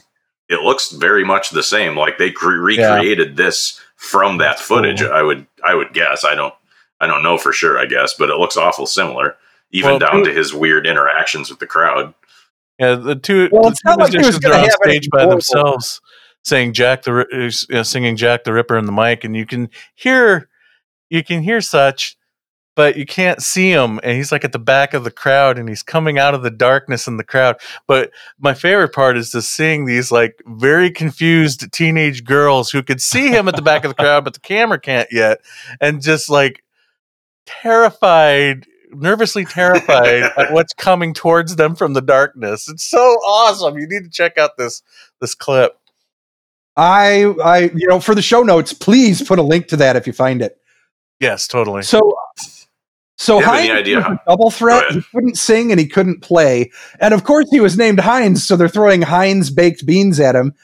Honestly, I'm usually not in favor of heckling, and if if you tried to heckle a Joe Meek act in my presence, I would turn green and go smash your car in the parking lot into a cube, and then you would get a ticket and have to move your cube. But you know, the rockabilly fans in the UK, the Teddy Boys, were actually scary dudes chances are, you know, you piss those guys off, you're getting a hit with a, a motorcycle chain or something at best and shanked at worst. And you'd think if they were that scary, they would have done something about getting a better nickname than the Teddy Boys. It was wartime rationing. They still didn't have any good nicknames. Maybe they went by that just so somebody would make fun of them so they could start a fight with them. Yeah, and and honestly, I love Teddy Boy fashion. Uh, I would love to get some of those big, you know, Edwardian boxy coats and the the Mississippi Bluesman tie. It's a look that very few people can carry off, and I know I couldn't, but I would do it anyway. Uh, Brian has move to- proof of this. Yes. Before we move too far past that, I just want to say how much would you pay to go back in time and see a double bill concert of Screaming Lord Sutch and um, oh god, no, I just blanked on his name as I was going to say it a minute ago, and I compl- Roky Erickson. There we go. Oh my God, yeah. That that would be about the third or fourth time machine stop. There was a Meek tribute concert in 91 with the the tornadoes, the honeycombs, Screaming Lord Sutch, uh John Leyton, like everybody that had a chart hit with him did a like a, a remembrance concert in 91. And yeah, that's stop number one. Stop number two is the Ramones bicentennial concert in London, July 4, 1976, where like every punk band that was going to happen in the next year was also in the audience. And then the third stop, because I gotta be me, is that Rick Wakeman, the keyboardist of Yes, did a prog rock musical of The Legend of King Arthur and the Knights of the Round Table on ice. It ran for two performances before closing. Oh, I legit believe the second show, the entire audience is morbidly curious time travelers. oh man. Uh, the by the way, the super blonde, super pale platinum dye job here is because Joe Meeks saw Village of the Damned and thought it was extremely striking, so he wanted Heinz to look like a creepy alien hybrid child up there on stage, Huh. There, there you go, folks. There's another horror movie reference for you. All right. aka Draco and the Malfoys. Another horror movie reference: James Corden was in Cats, and that's pretty horrifying. Ooh. Release the butthole cut, you cowards. no shit. He was also in Doctor Who, Jason. Well, I knew that was going to That's happen right. at some point. And he's in. I mean, some I already talked called- about the BBC Radiophonic Workshop and Delia Derbyshire. They did that was the Doctor Who theme music. I was going to say And you know, when we were speaking of talking music, they still play 50 years later. yeah, And this is the sort of thing like you need stage presence. You have to practice. You have to know what you're going It's to true. look like. That's sort of true. thing. And here's where they're kind of pinching stuff from Roy Orbison. That was the Blue Rondos with Little Baby, but very obviously trying to take that kind of tone. Like there's there, my favorite joke about Hollywood is everyone wants to be the second one to do something original. and that's the Blue same sort of Rondos presumably took their name from wanting to be a bunch of depressed Rondo Hattons. So there's another horror thing for you. It could very well be. They didn't need special know. Makeup not- to rock. I'm just grasping at straws at this point. I'll take it. Gene Vincent. I think that's Carl Barat as Gene Vincent. Uh, Gene Vincent being the crippled master of rock and roll. He almost lost a leg in a motorcycle accident and uh, could barely walk. Spent a lot of time on painkillers and booze. Uh, did a track with Meek called "Temptation Baby." That's one of my you know top ten or top fifteen tracks uh, that he ever produced. And here, of course, is the I am a first time director, and here is a shot of a tailpipe before the gay sex. I was going to say that, that is a little on the nose, isn't it?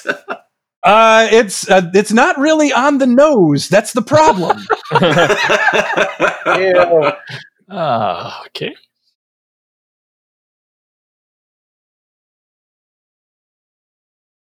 I wanted to say earlier with uh, the Lord Sutch, one of my favorite things about him, at least depicted in this movie, is that like Meek didn't seem to see him other just like another guy. You know, like oh yeah, Sutch is clearly a, a freaking weirdo maniac. But like to to Meek, he was just you know just another dude. That's that's cool. I like that. I mean when your or when your background weirdness is that high, like your your personal chaos field is that big, then The search isn't gonna phase you Yeah. too much. Yeah. no, no, I they were would've- just they were kindred spirits. They loved Yeah. monster movies and freaking people out and being weird. Yeah.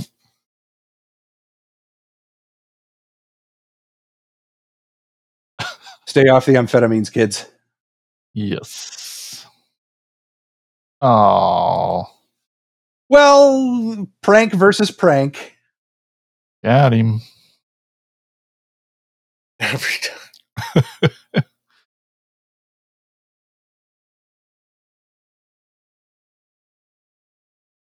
I'm with you, Tad. What what if Meek and Brian Wilson got in a room together? It Uh, would probably just catch on fire because they both have so many Yeah. mental issues. Yeah, Oh man, the the carpet would walk out on its own and be afraid of people. It just oh, and here's Temptation Baby being played. So there we go. Uh, there is a movie called Live It Up. Uh, it's a completely innocuous film about uh, a kids trying to get a record deal in in the UK in the pre Beatles '60s, and all of the music therein is Joe Meek produced. cool. I I sponsored it at BFest 2010 or thereabouts, and uh, nobody cared, and that's cool. but the truly important thing is that you know I made them watch it, and where else were they going to see it? It's true. How many times you sponsored this one? Uh, I have not. It's not a B movie, or at least it's not the one. It's not one that would work there. But I did sponsor Jim Gymkata three different times, and Oh. Roadhouse, Roadhouse once.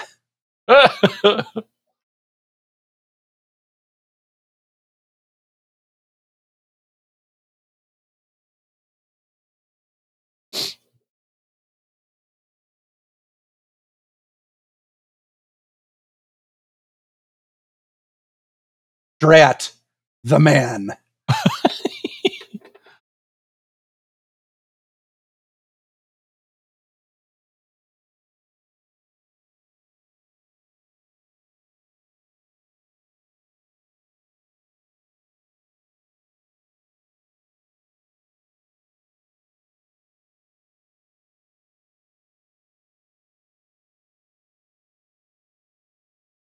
And this is him kicking Tom Jones out without giving him an audition, which uh, did not happen. There are a couple Tom Jones tracks that Meek produced, but you know, long before he got famous. And and even longer before he tried to cover uh, "Burning Down the House" with notably limited success. How long did how long did he record artists? Like Uh, well, he was active 58 to 67, but it was early 67 when he killed himself. So, uh, you know, little under a decade. I'm just on his Wikipedia right now, and the freaking list of people that he's recorded. It's, amazing. A little bit of the So Roger Corman, you know, talent scout. Which is the shit that I love. You know, I just Oh, I love like artists that constantly have to be producing content, and that is totally, it's totally meek all the way. Oh, yeah. And and here are the the naughty boys called into the principal's office. Uh, when they go to court, by the way, uh, if I remember right, the judge is played by John Leyton, the uh, the Johnny Remember Me singer and the other Tunnel King from The Great Escape. But is he wearing the jacket in the scene? Well, he's wearing robes. I, I prefer Oh, yeah. to believe that the It's jacket is. Yeah, yeah. Because honestly, how could you tell? Right? Yeah.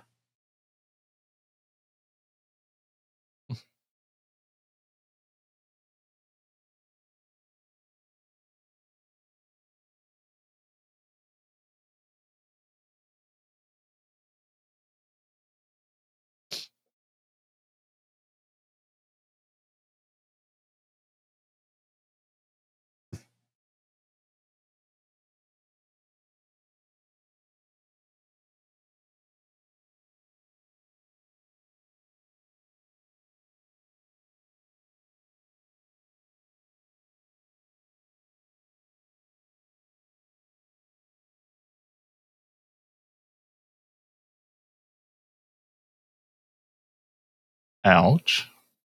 Yeah. Oh, nuts. I don't know. I think he's having a ball.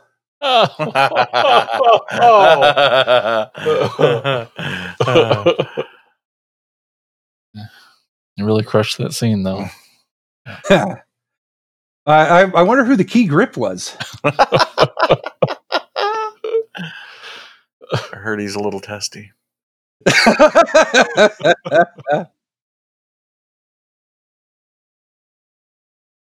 That's where we're at, folks. Yeah. Of this commentary track episode.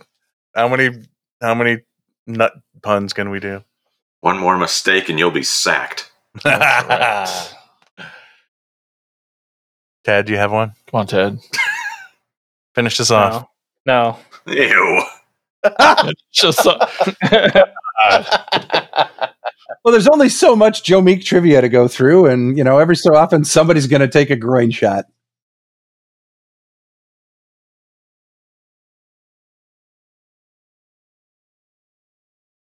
And uh, yet another death disc, uh, Eddie Cochran of Summertime Blues fame. yeah. I'm going to continue with puns here for a while. so Heinz seems to be playing a little behind the rest of the band. He needs to catch up. Oof. Summertime Blue. Yeah. Summertime Blues, of course, was covered to rousing success by Guitar Wolf on their album Jet Generation, stars of the uh, psychedelic horror movies Sore Losers and Wild Zero. And also the loudest band on the planet. Literally, one of their live? CDs came with a warning sticker saying that if you played it at normal volume, it would break your stereo. And they weren't kidding. Wow. when Jet Generation went to the uh, the production company for the final master before it was pressed, the the producers thought it was a joke because they had recorded levels of noise they didn't think possible with the current stereo recording equipment of the time. Wow. Joe Meek, you said. Yeah. And here is uh, Jean Ledrut wrote a piece of film score for a French film about the Battle of Austerlitz. Uh, the movie had never been released in the UK. Uh, there, honestly, there is not a chance that Meek ever really saw it. But uh, you know, frivolous lawsuits are frivolous lawsuits. This is what froze the royalties for Telstar. And you know, as we all know from our reading, the uh, the lawsuit was judged in his favor about six weeks after he killed himself. Heartbreaking. Well, it you know, heroes and villains. I mean, Meek was a belligerent asshole who who cheated some of his business partners, screamed at everybody, waved, you know, threatened people with scissors, pointed a gun at Mitch Mitchell, all these things. But some of that might not have happened if he'd actually gotten what he'd what he'd earned. Some of it. I don't know. I Yeah. mean, some people were always going to be bad news. I don't know. This movie, um, this portrayal in this movie also makes me think that he probably would have gotten worse if he had more success. there seems to be a lot of ego going on, is what I'm saying. Yeah. Yeah, you if he could buy a lot of afforded- diet pills for five million dollars. I was, I was thinking that, like, you know, if he had better drugs, this might have ended sooner. Uh, uh, And, uh, you know, I don't think it came up earlier, but at this point, being gay was a criminal offense in the UK. Actually having homosexual sex was also a criminal offense.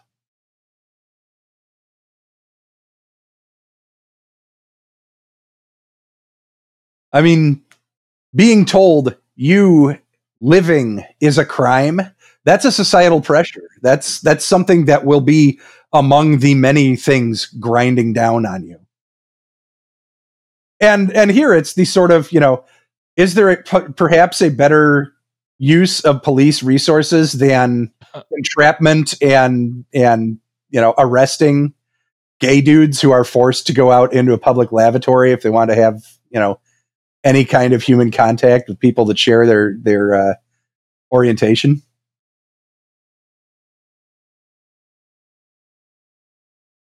And Heinz Burt being a dickhead. oh, Heinz.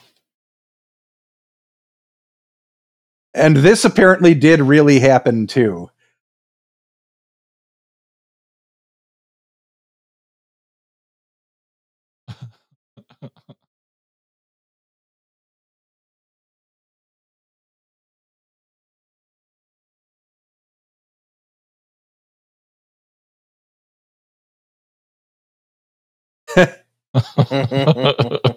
And actually very true. yeah. well, Elvis stole it too, right? So I guess it's only fair. Yeah, I mean it's just a big long list of people stealing acts. Yeah. Sweet kick moves. Hell of a fighter, that Heinz. Yeah. Alligator mouth, tadpole ass. And he really did get his nose bitten on tour. You'll notice none of the Tornados are helping at this point. no, Yeah. no. Yeah, they all think he's a dick. Somehow. So the Peter Cushing looking dude here, uh, which who's he? Is he one I of the famous cameos? I don't think he is. I think he's just a dude. Uh, later on, the board of trade man is the crime novelist Jake Arnott. Uh, he wrote a book called The Long Firm, in which Joe Meek is a secondary character. That is an unfortunate title. What was the name of that? What was the name of that author again? Jake Arnott, A R N O T. Oh, God. I can't even summon up the contempt for you on that one. what we but we're an hour and five into the movie, and I guess we'll just let that one slide.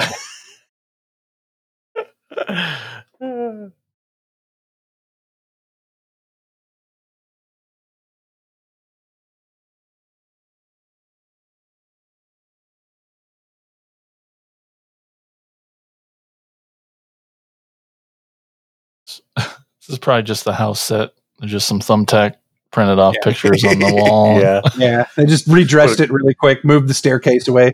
Spray And- painted and some this, PVC pipe to silver and put them as bars on the wall on the window. This is also true that uh, Joe Meek was terrified that uh, his family would find out he was gay because he Mhm. was he was a hick from a hick town way in the rural north of London. When he was a kid, uh, he was eight or nine when he scratch built a television. Like I couldn't do that now, Yeah, what? but he built a TV before the BBC was even broadcasting up to where he lived. Uh, you know, it was a farm family. They owned an apple and a cherry orchard, and he actually rigged up a scarecrow system. There were speakers in the trees, and whenever a bird would land on it and their weight would bring it down, a, co- a contact would be made, and the speaker would blast out static and freak them out and make them leave. Wow. Uh, also, during the harvest time, he would hook up his record player to it and take requests for all the fruit pickers.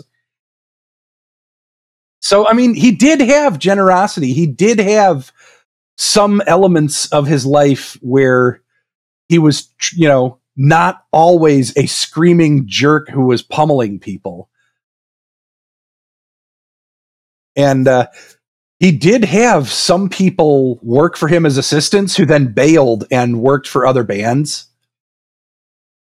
Uh, the uh, Glad All Over, or sorry, Bits and Pieces by the Dave Clark Five, pinched some of the stuff he was doing with Have I the Right? I mean, he was a legit innovator, but he was also a drug abusing innovator who felt the walls closing in on him inch by inch when he wasn't looking wondering if you know they had bugged his studio. Yeah.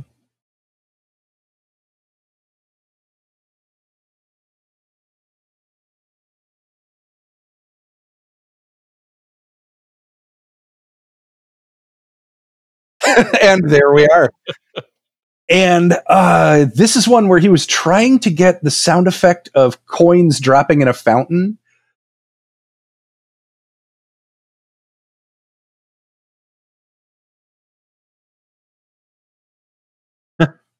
It's a crappy job, but somebody's got to do it. Oh. Jesus. It's the acoustic tiles, man. He's using the acoustic tiles. Yeah.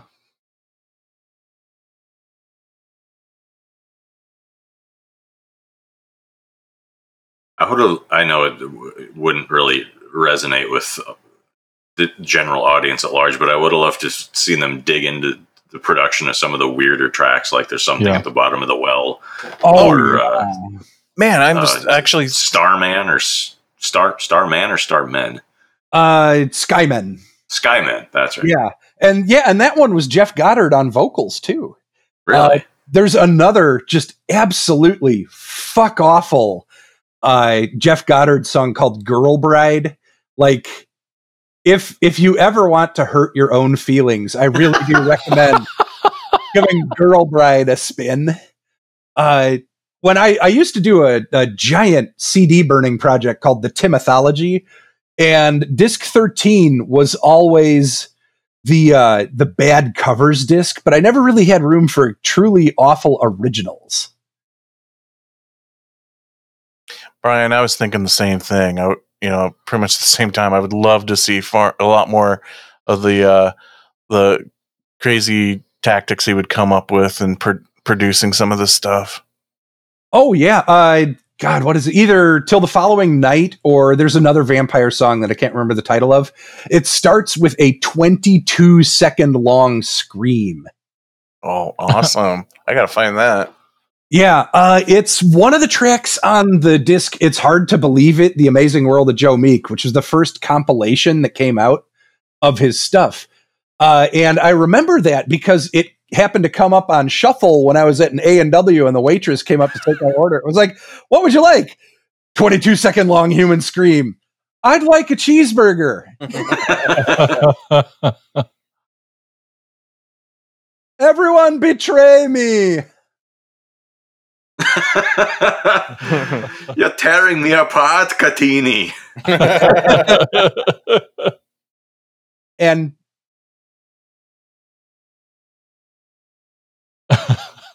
And now is also a pretty good time to mention that Clem Cattini is a Guinness Book of World Record holder for being the session drummer on more number one rock and pop hits than anybody else. He's the first one we see disappear. And uh, also, I mean, he, uh, among other things, was the drummer on Kung Fu Fighting. Oh, nice. yes. That's your biggest claim to fame. This is like my fourth time watching this, and I just noticed that was Jimmy Carr standing there. That that shot. Oh. Yep, it is. Look at that. I can't do it. I, I should definitely know who Jimmy Carr is, but it's not coming to me right now. is a stand-up comedian, British British comedian. Uh, yeah, he's credited as Gentleman. Hmm.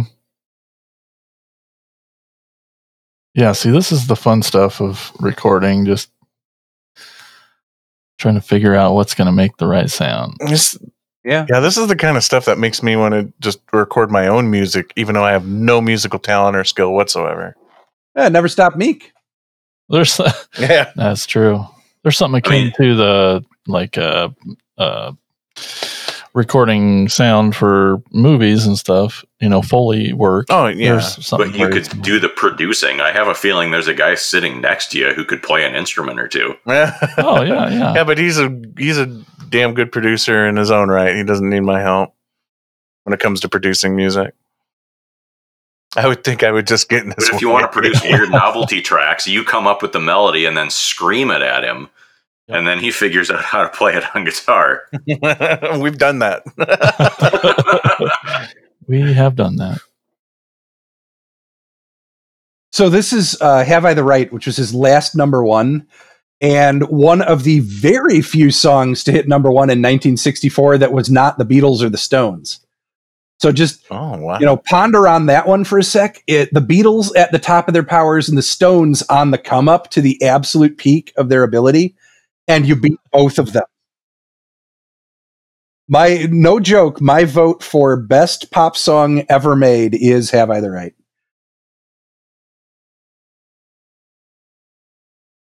Pretty good. Yeah. The the beat and the tempo of this song also matches up perfectly with Judas Priest's Living After Midnight. yeah. Uh, one of my karaoke party tricks is to do "Living After Midnight," and then for the choruses, "Come right back, I just can't bear it." Yeah.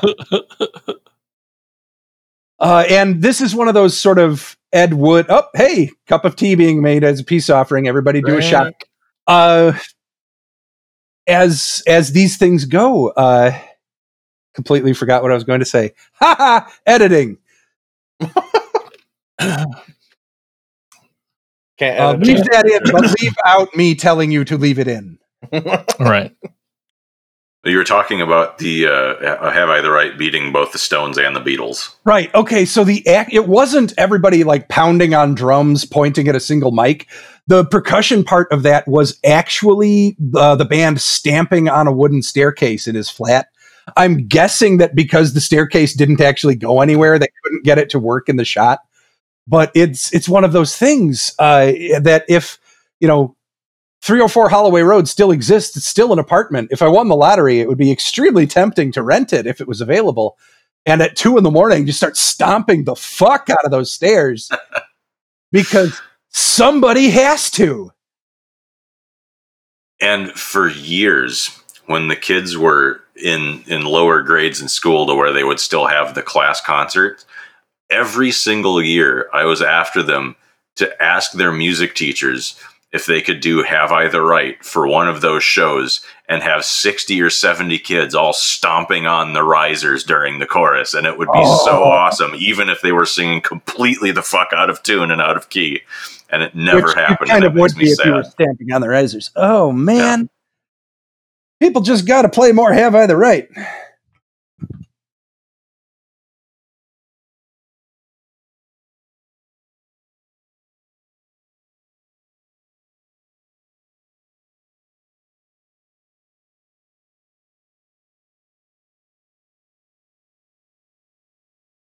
Oh.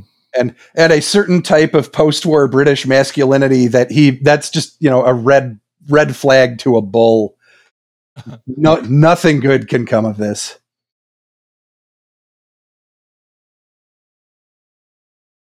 And of course, the neighborhood's getting a little worse and people are skeezy hanging outside and oh, it's just it's just not good.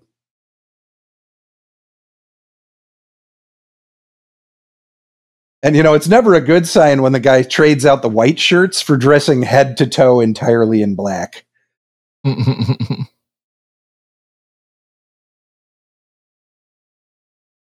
feel bad for Geoff though, right? Oh, of course. I mean, he he would have been. I mean, assuming that he had romantic feelings for Joe Meek, which may or may not be an invention for the play and movie, he would have been so much of a better partner, a better match, Oh a better Yeah. person. That it's one of the things that's heartbreaking about the movie is that Joe's got his eyes on the prize and he doesn't see what's right there for him. Yep. Uh, well, that scene where he gives him that watch and Joe Yeah. just steps on it. Fuck. Yeah, it's not engraved. Heartbreaking. Like, Yeah. Supposedly that was a little bit intensified for the movie. Like he was ticked off that it wasn't engraved, but he didn't destroy it.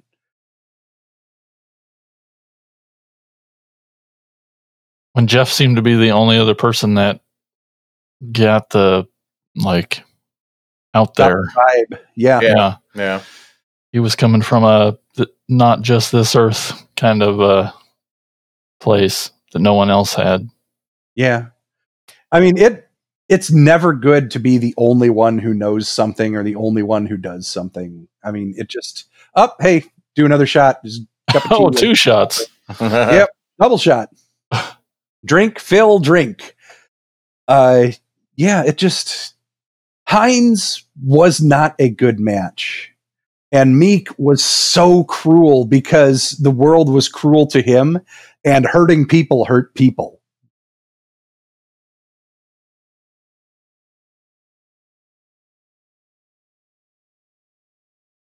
Does it, do they ever say how they met in this movie?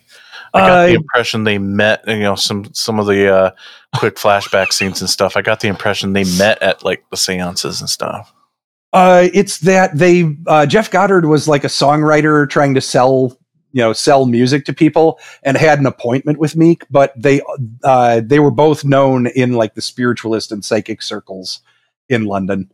I imagine that's a pretty small crowd in 1961. Right. Yeah, That's such a funny scene there, though, where he yells for Patrick as loud as he can.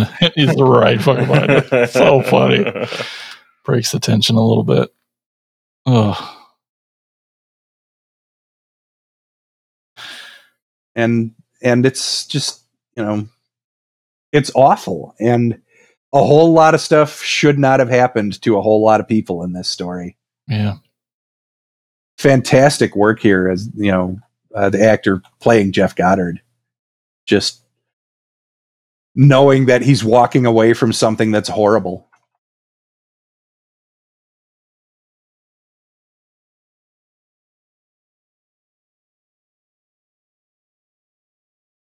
and you know the mods and the rockers are on the horizon here there's just Yep. That green sweater lets you know.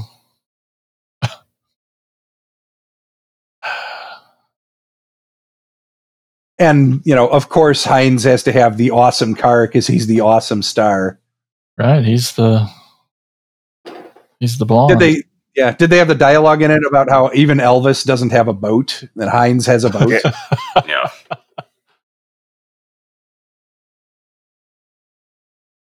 And the red car and the red jacket. Yeah, amongst wearing all the James drab, Dean you know. jacket yeah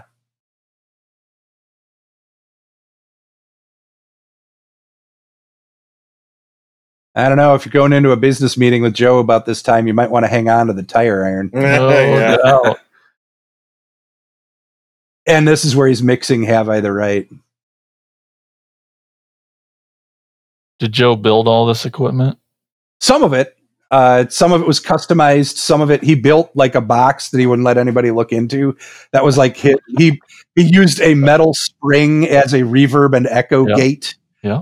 But it was just like literally from like a garden gate, and he he turned it into audio equipment. Fuck yeah. Oof.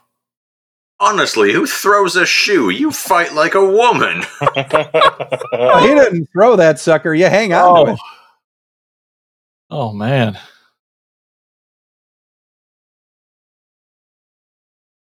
You're a maniac. yeah, Heinz kind of deserves it. Oh yeah. And he's got both of them have meltdown hair going on right now. yes. Yeah, Heinz is the only one I don't really feel that bad for when he flips out on him. yeah. I mean, granted, he made Heinz that way by turning him into a star and he wasn't ready for it. Like, Yeah. he may or may Yeah. not have had those uh, leanings to be that kind of a personality before this, but the fact remains he was still a douchebag. Yeah. But right now, this is not the time to be hearing come right back. I just can't. yeah.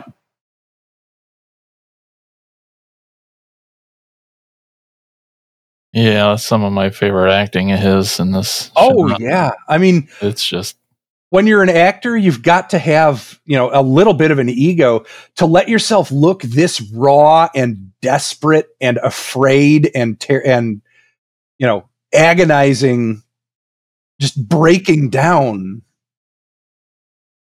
Although there there's a better honeycomb song for this section. He, he did one called Color Slide about meeting someone, doesn't say a girl, just someone on vacation didn't get the name, doesn't know who they are anymore, will never see them again, but he's got a color slide of their time together.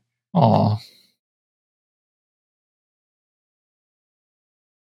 Yeah, when I was watching this last week for the refresher before we did this commentary, I was thinking that too at that scene where he's just freaking out, turning all the knobs and stuff, just trying to mix the song. And he's just like, he'll kind of get it under control and then he'll freak out again and they'll kind of get it under control.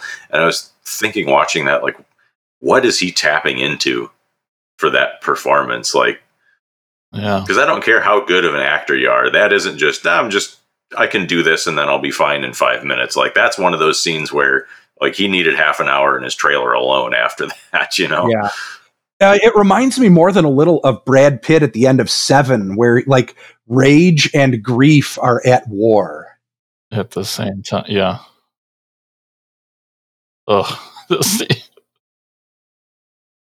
The yeah, And then just for an extra kick in the dick, I was prepared to be talked down. yeah. Ugh. you know what? There, there really isn't anything that you could tell this guy at this point. We've all known people in our lives where you can't tell them anything. They're always right, especially when they're wrong, and you're always wrong, especially when you're right. Why are you looking As, at me, as Jason? much as, Hey. As much as he is my cultural hero, as much as Joe Meek is just somebody that I view as an icon of of the art that shaped my personality.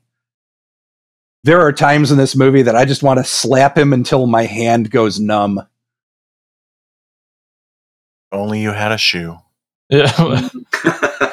I mean, he was he was a farm boy. He was a stocky dude. I I would not want to get in a fight with him. I mean, beyond you don't want to break the nose of your cultural hero. I would not want to get into a ruckus with that dude. there's ego and there's cockiness, and I think the, when it's when it's cocky, I love it. So I don't know, just that fucking raspberry gives them is so oh yeah, funny. punk rock man. But yeah, I love it. So uh, since I'm noticing those sunglasses on the table, oh, never mind. this really happened. This really happened. oh my that god, was Heinz's Joe. shotgun. He was like a bird hunter or something, and I guess Joe kept the gun.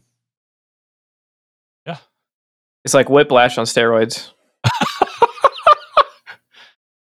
Yeah, how do you? I'm surprised he got that much played without peeing himself. Yeah, I mean,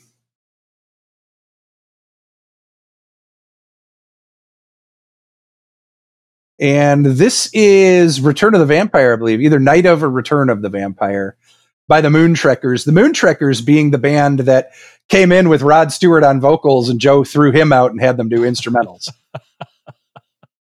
One of the wisest moves he ever made because Rod Stewart is fucking terrible. I I will now say one nice thing about Rod Stewart. He is a model railroad enthusiast who brought like his modeling gear along on tours so that instead of like drinking for hours or doing drugs or whatever to relax after a show, he just starts putting together tiny little buildings for his giant model railroad setup. And honestly, I find that very endearing. Yeah. That is pretty cool. Yeah. I don't like him as a musician, but as a, a nerdy hobbyist, honestly, that's world class. But we've all cried while recording. It's it's just part of it. Honestly, if if if somebody pointed a shotgun at me and said, uh, "Are you going to do it properly, or am I going to blow your head off?" I would piss my pants and someone else's. Yeah. No I mean, it would just, yeah. that's that.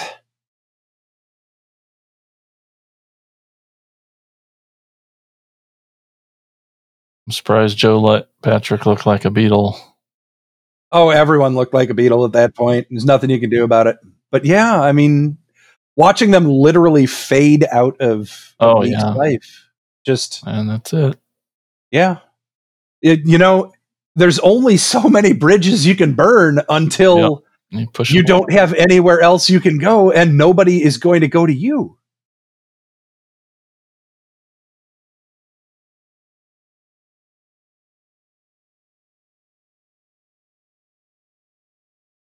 Having to watch him just keep digging the hole, waiting on that check. Ugh. Yeah.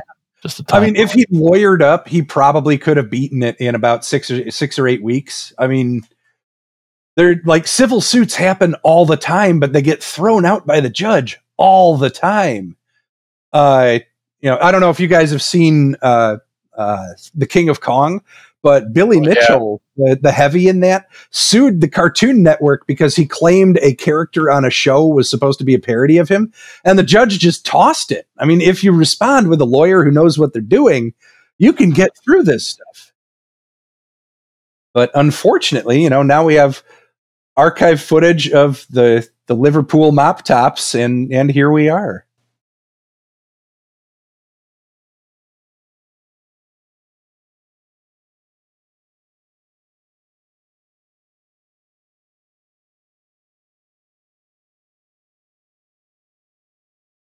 This could just be my personal musical bias and because obviously meek produced pop music but it, it always seems odd to me when such an incredibly intense personality produces such largely innocuous music at least the number one hits but the weirder stuff like the things the moontrekkers did and what screaming lord sutch were doing kind of makes me think when had meek survived like we were talking about earlier to produce other kinds of music I I have a feeling that when he heard Slayer or Metallica or Hellhammer for the first time, he would have gone, "Ooh, this is interesting." Well, all And right. I, I would. I would just love to hear what a Joe Meek produced death metal album would sound like. And I know none of the three bands I just name checked are death metal, so none of you nerds out there start sending hate mail to the podcast. But hearing that Overdrive Black Sabbath for the first time. yeah, I was about to say, Yeah. what about Sabbath? yeah, I mean, that would have been roughly the right time period if he'd made it. And that was honestly, that sound came from an ingenuity similar to Meek's with the drawing pins on the hammers of the piano and that kind of thing, where Tony Iommi chopped his fingers off in a sheet metal crimper and went, Well, I still want to play guitar. What am I going to do? So he tuned his guitar real low so the strings weren't so hard to press down. And he built these weird little thimble things so that he had actual full length fingers to play with.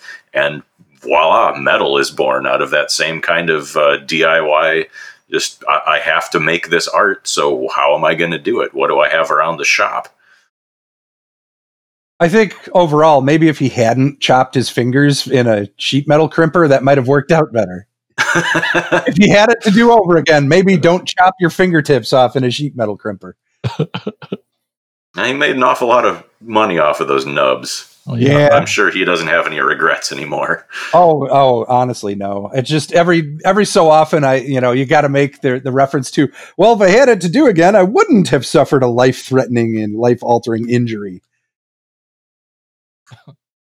I mean, I'm I'm the dude who slipped and fell at a movie theater and shattered his wrist.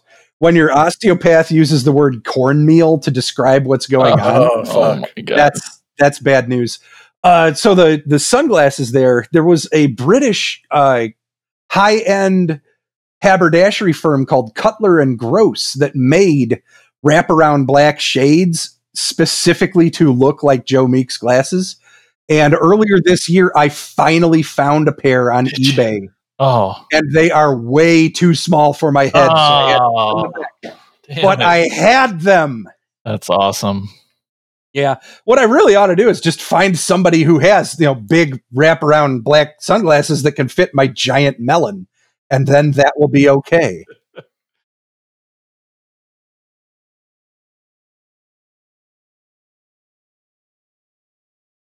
and yeah, I mean, right now he's he's a dinosaur. This is Yep. he is wearing a suit and a tie, and everyone else is wearing, you know, hippie ponchos and nine color bell bottoms.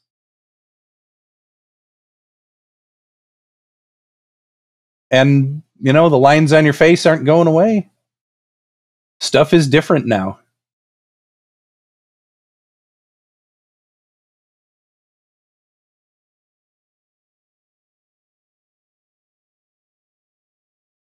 So those audio, uh, those recordings exist of his. Yeah, he did keep an audio diary. Uh, if you have the long out of print box set, uh, Joe Meek, Portrait of a Genius, the RGM sound, there are some excerpts from his audio diary on them.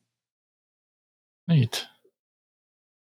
Uh, actually, you know, funny little bit on that. That that uh, box set took an extra three or four years to come out from when they thought it would, just because legal rights are all over the frickin' place. Uh, I actually emailed Roger Dobson, the guy who was putting it together, and asked if a particular song was going to be on it. And uh, he called me a shithead, basically, in the response, claiming that he had never been approached by everybody, anybody who wanted to have "You Got to Have a Gimmick Today" on uh, on any release. Uh, told me he thought it was a gross insult to the Joe Meek legacy, and then Oh. later on, in another compilation, put it on anyway. So, ha! Feel free to bleep his name out when you do this. But somewhere, I believe I still have the email.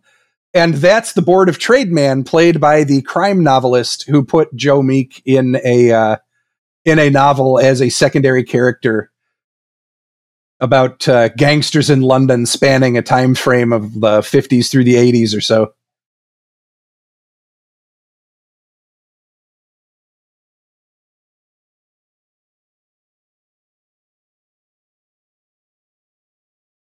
And you know, another horror movie moment in here. Here's where the light comes in and hits the vampire. yeah, I mean, they're exactly. they're filming this like a horror movie. They're filming it like he's not going to survive this. Yep. Yeah, it definitely gave me some Nosferatu vibes. Or even the sequel.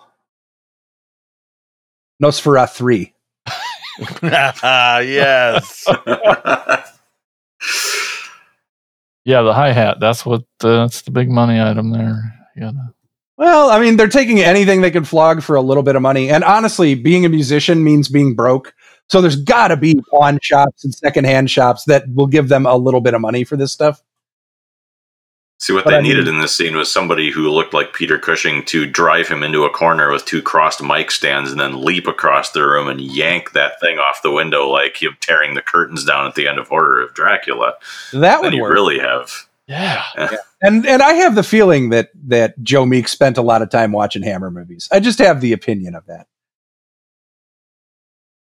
I mean, lots of songs about vampires, lots of songs about this sort of thing. And yeah, if if it's 1967, we're hitting the end of the story. Uh Did he do a lot of painting, or is this just? he he did uh he burnt a lot of the paintings that he had done, but there was one called The Lady with the Crying Eyes that I believe still survives in somebody's collection. But yeah, I mean, he, he also tried this stuff. And, you know, if you're drawing a woman who's who's got tears running out of her eyes when you're thinking about, oh, hey, what do you know? Uh huh. uh, when you're thinking about your life and trying to express yourself, I think it all comes right back to him trying not to disappoint his family because, like, he left the farm, Yeah. he made his way in the big city. For a while, he really was a legit success, and and then it all just started to crumble bit by bit, piece by piece.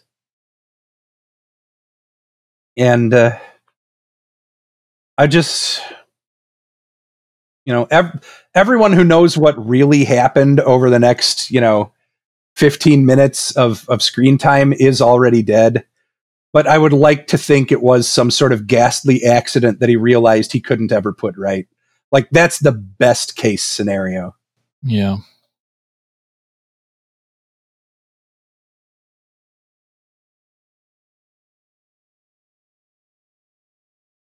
Meek at Abbey Road. They wanted him to. Uh, I think A&M offered him a position as well, like a really high up one. It's just that he'd been treated so badly by so many studios because you know the pioneer's the guy with the arrows in his back uh, that he just he didn't trust them anymore and again i mean we're also looking at half a decade of amphetamine use and and poverty and discrimination and paranoia and fear I mean, none of that stuff's good for you. That's basically just a you know one drop of hydrochloric acid on that marble block of your inner self every fucking day, and sooner or later yeah. it gets eaten through. Sooner or later, it's gone.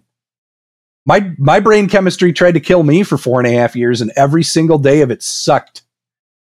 And I mean, I I took antidepressants all through high school. I barely remember high school because of that, which is honestly probably a good thing Yeah.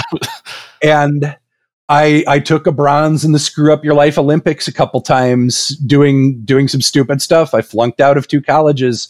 I dean's listed at two other colleges later, so my lifetime average is C plus. Thank you very much. But like I I made some rotten ass choices while my brain chemistry was not working right. And as part of that, you know, all of those bad choices, everything that that just hurt like hell while it was happening. And when I look back, I can't believe I actually did it, but I, you know, literally was not in my right mind. All of that stuff got blasted away the first time that I heard Telstar. That was something that literally, I think it rewrote my DNA and it rewrote my personality and made it possible for me to experience optimism and joy again after a very long time. Aw. That's, So I hope you like the movie, basically. you better fucking like it. Ha! You're not. Uh, oh, and this also is true that he got burned very badly by phosphorus when he was a kid. And there was sort of an open question about whether or not he'd ever be able to use his hands. Because they apparently had some kind of phosphorus compound on the farm for a pesticide or something. And, you, you know, if it sparks and poofs into smoke when when you throw it on the ground, he tried clapping his hands when it was on there, and that turned out to be a really bad move.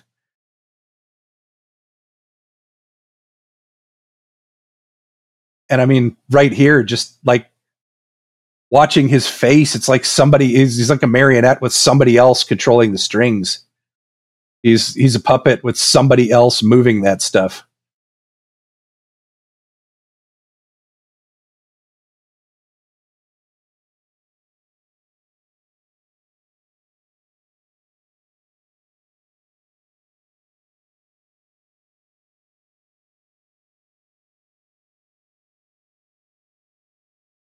Kids are so ungrateful.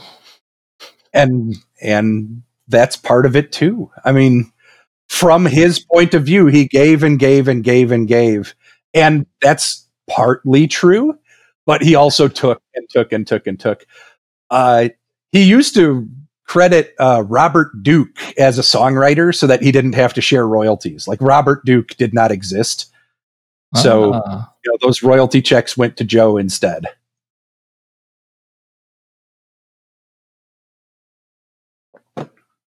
which also means that if i ever like fake my death and you get a letter from robert duke it's probably me. Hey what's that pseudonym? That's joe meek's pseudonym. Okay i know who sent this. Yep.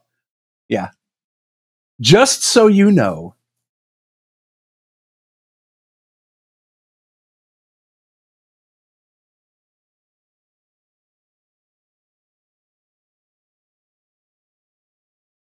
and here he can't bring himself to hit Heinz. Like this is the the point where he's broken down so much, but there's still that awful species of of love somewhere in there, and he can't bring himself to hit the guy.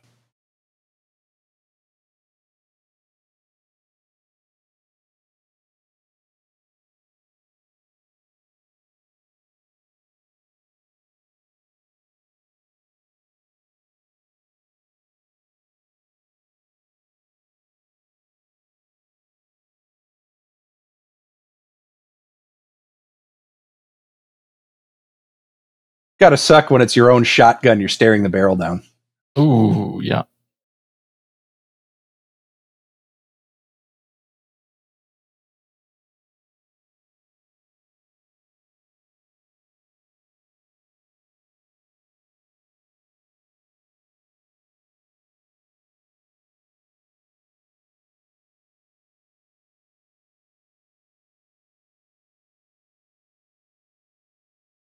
This music here sounds a little bit like the score Brian Eno composed for Neverwhere, the Ah. BBC miniseries, which was Neil Gaiman's first produced uh, on film project.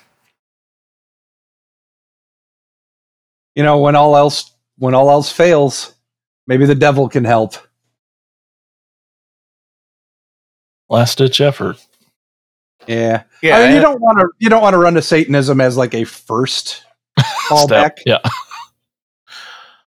I understand he was, you know, into this whole thing, but this whole scene seems so out of left field when Yeah, I feel like they probably should have explored a little bit more of that side of him so that this wouldn't be such a yeah, A weird it's, moment. It's a bit out of nowhere, and and it's a little bit cinematic shorthand for for you know, and the breakdown, but but it's you know, it's also showing how absolute rock bottom he's at. I mean, most biopics, we you know we uh, we were talking about musical biopics in a previous bonus episode for Patreon subscribers, of whom I am one. Uh, Yay. the the American biopic version of Telstar ends five minutes after that montage of the song playing, Yeah. And then you get like some credits explaining. Oh, and later on, through a psychotic break brought upon by amphetamine abuse, uh, there was a murder suicide at his ap- apartment slash studio. Whereas this one just shows you every single inch of of all the way down of the entire There we go. 3rd of February, 1967. There is Rough an day. Alan there's an Alan Moore spoken word track about this day called Number 1 with a Bullet. Oh gosh.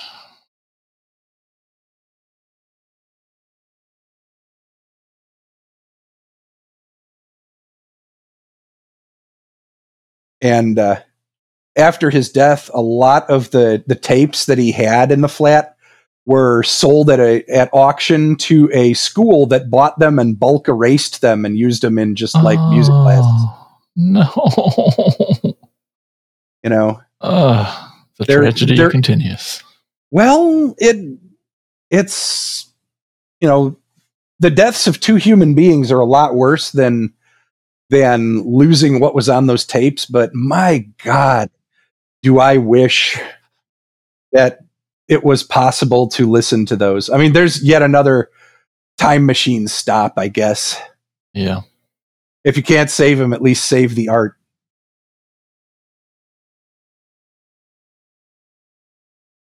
Well, here we go. Yeah.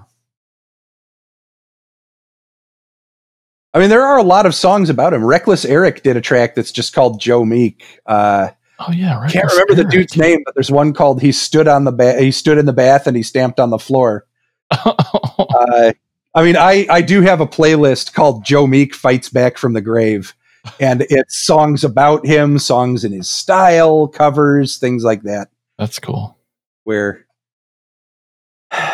it you know the Joe Meek song is not uh, the sound is not dead.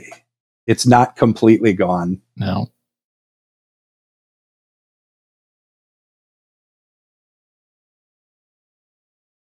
Was it an accident? Was I would like to think it was. yeah, he had nothing ill towards her. No, no, she'd let him stay there for an extra year Way without paying rent. I mean, wow. Yeah. Uh, my mom once joked that the real moral of the Joe Meek story is don't rent to musicians. She might be onto something. Yeah. Which also means that my mom made a sicker joke than any of you did. Ha, ha.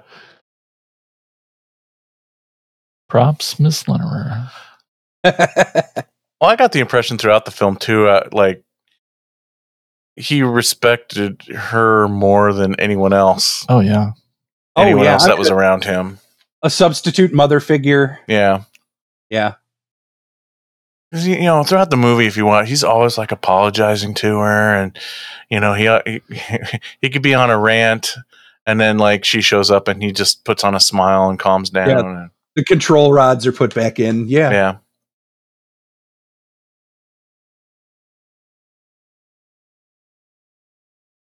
and it's just you know everything falling apart here. Everything just getting as bad as it can possibly get.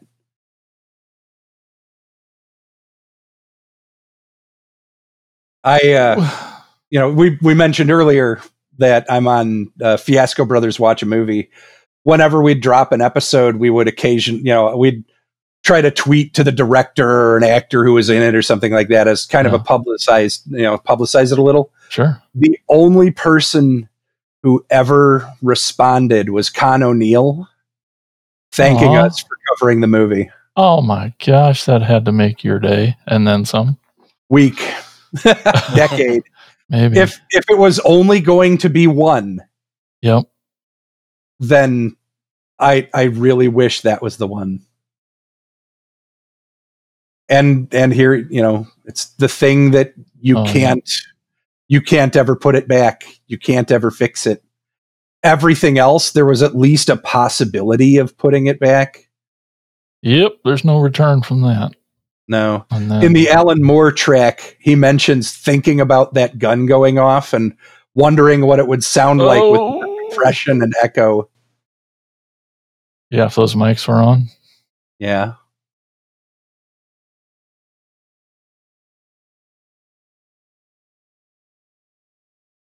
I watched it with Tina. She thought that the Patrick story was maybe even more tragic. Yeah.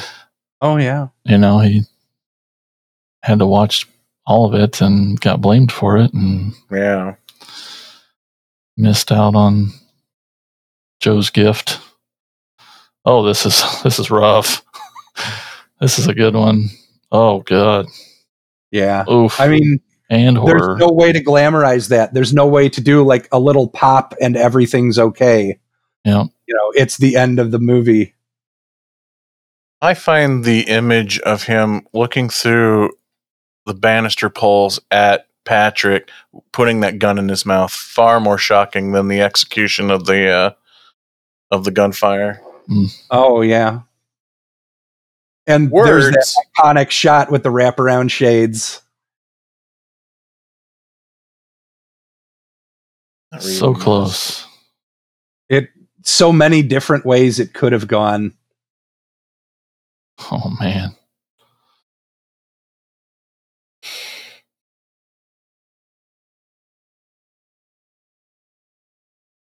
I'll I'll read these to you later, Mike. so Okay, you know good. What they say. Good.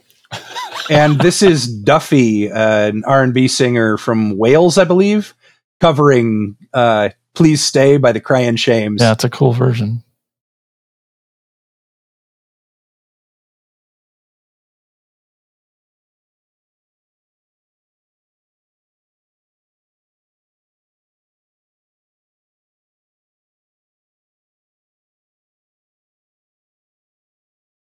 And they found some actors that look amazingly close. I mean, I thought they did a good job at the casting on this. Yeah. yeah. And hey, Telebingo.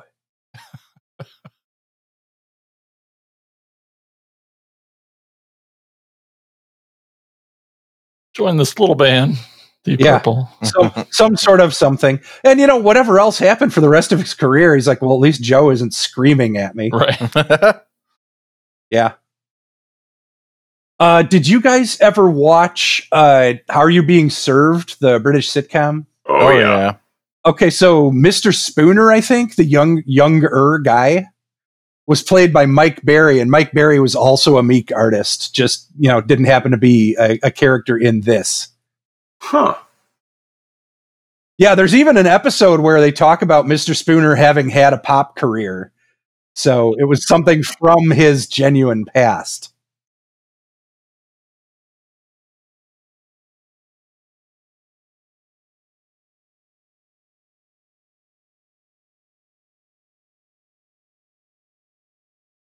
The uh, the other possible track that you could play at the end of this is one of the saddest goddamn songs you're ever going to hear, and it's called "Nobody Waved Goodbye." If you ever want to hurt your own feelings,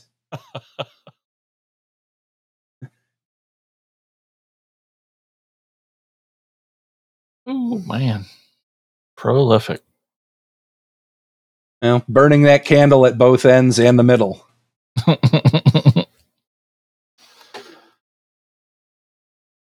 but thank you guys so much for uh, for indulging me on this one. there, Justin Hawkins, that's the name I couldn't remember. and yeah, chauffeur Clem Cattini, Mr. Brolin, Chas Hodges, Sir Edward, John Leyton, stagehand Robbie Duke, just all the way down. Well, you're welcome, and thank you for uh, bringing this movie in For the tenor, to my attention. You know, and learning more about Joe, because you know I've had some experience with the some of the music, but never knew the uh, mad genius behind it. So now I want to deep dive into a lot more of this music. yeah, I was going to say well, that's uh, of all the things that a come out flash of drive Brian can send to you. Yeah. Yeah, I, I could set up a WeTransfer transfer file that would take about 16 years to go through. Yeah, that's what I love and, about and we were we were talking about earlier that you know constantly trying to come up with all these horror connections through the thing and joking about how this is going to be the episode that nobody downloads and, and but even even though it's not obviously a horror movie and, and the connections to horror are just mostly tenuous jokes.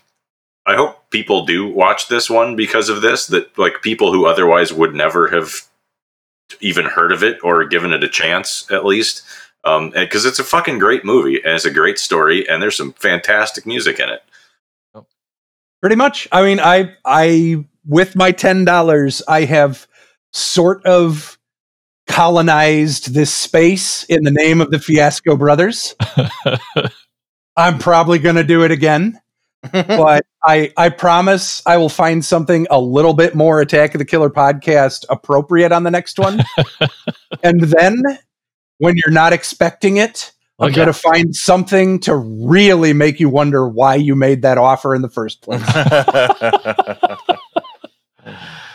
oh, we have been debating about changing some of the Yeah, now that you mention it, we, uh, benefits of We're going to revisit those uh, tiers a little bit. yeah. Co- commentaries are now at the $150 Oh, tier That's really odd. Well, if that happened, I would save my. If if you really did that, I would be forced to make you watch. I bought a vampire motorcycle.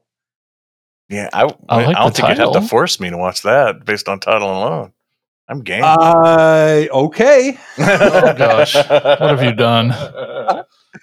I, you know, there's stuff that I really do want people to see. There's stuff where I'm pretty sure they might like it, and there's stuff that even I think you should handle it with tongs and not look at it directly. And I bought a vampire motorcycle as kind of a uh, a feature length Benny Hill sketch, but not in a particularly good way. Dude, you're talking to the guy that just made all of the guys on this show watch Sledgehammer for the last episode. So Yeah, Well- and Truth or Dare, Critical Madness, which Yeah. Tim's a big fan. I love I- that movie. I love that movie too. That's that's a strange little mutant. It's a it's Florida Man, the slasher movie. It's really great. It was directed by an 18 year old. When I was 18, I was shelving books at the Wheaton Library for something like 525 an hour. I didn't make a movie. I didn't even think I could make a movie at that point. I don't think I could make one now. So yeah, you know, other than also being named Tim, there's there's nothing I could have with that. So there was a moment about five or four or five years ago, maybe longer, at, at a B Fest where uh, uh, my friend Matt was along for the ride. He was he's done shows with us a couple times. He was on the Mad Scientist episode with us. Um, we were all at the same hotel, and he opened his hotel room door to come out to you know we were all gathering in the lobby or whatever. And as he opened his door, the sight he was greeted with was uh, Tim pushing me sitting in a rolling office chair doing like some weird Lord of the Dance uh, pose with my hands, and both of us going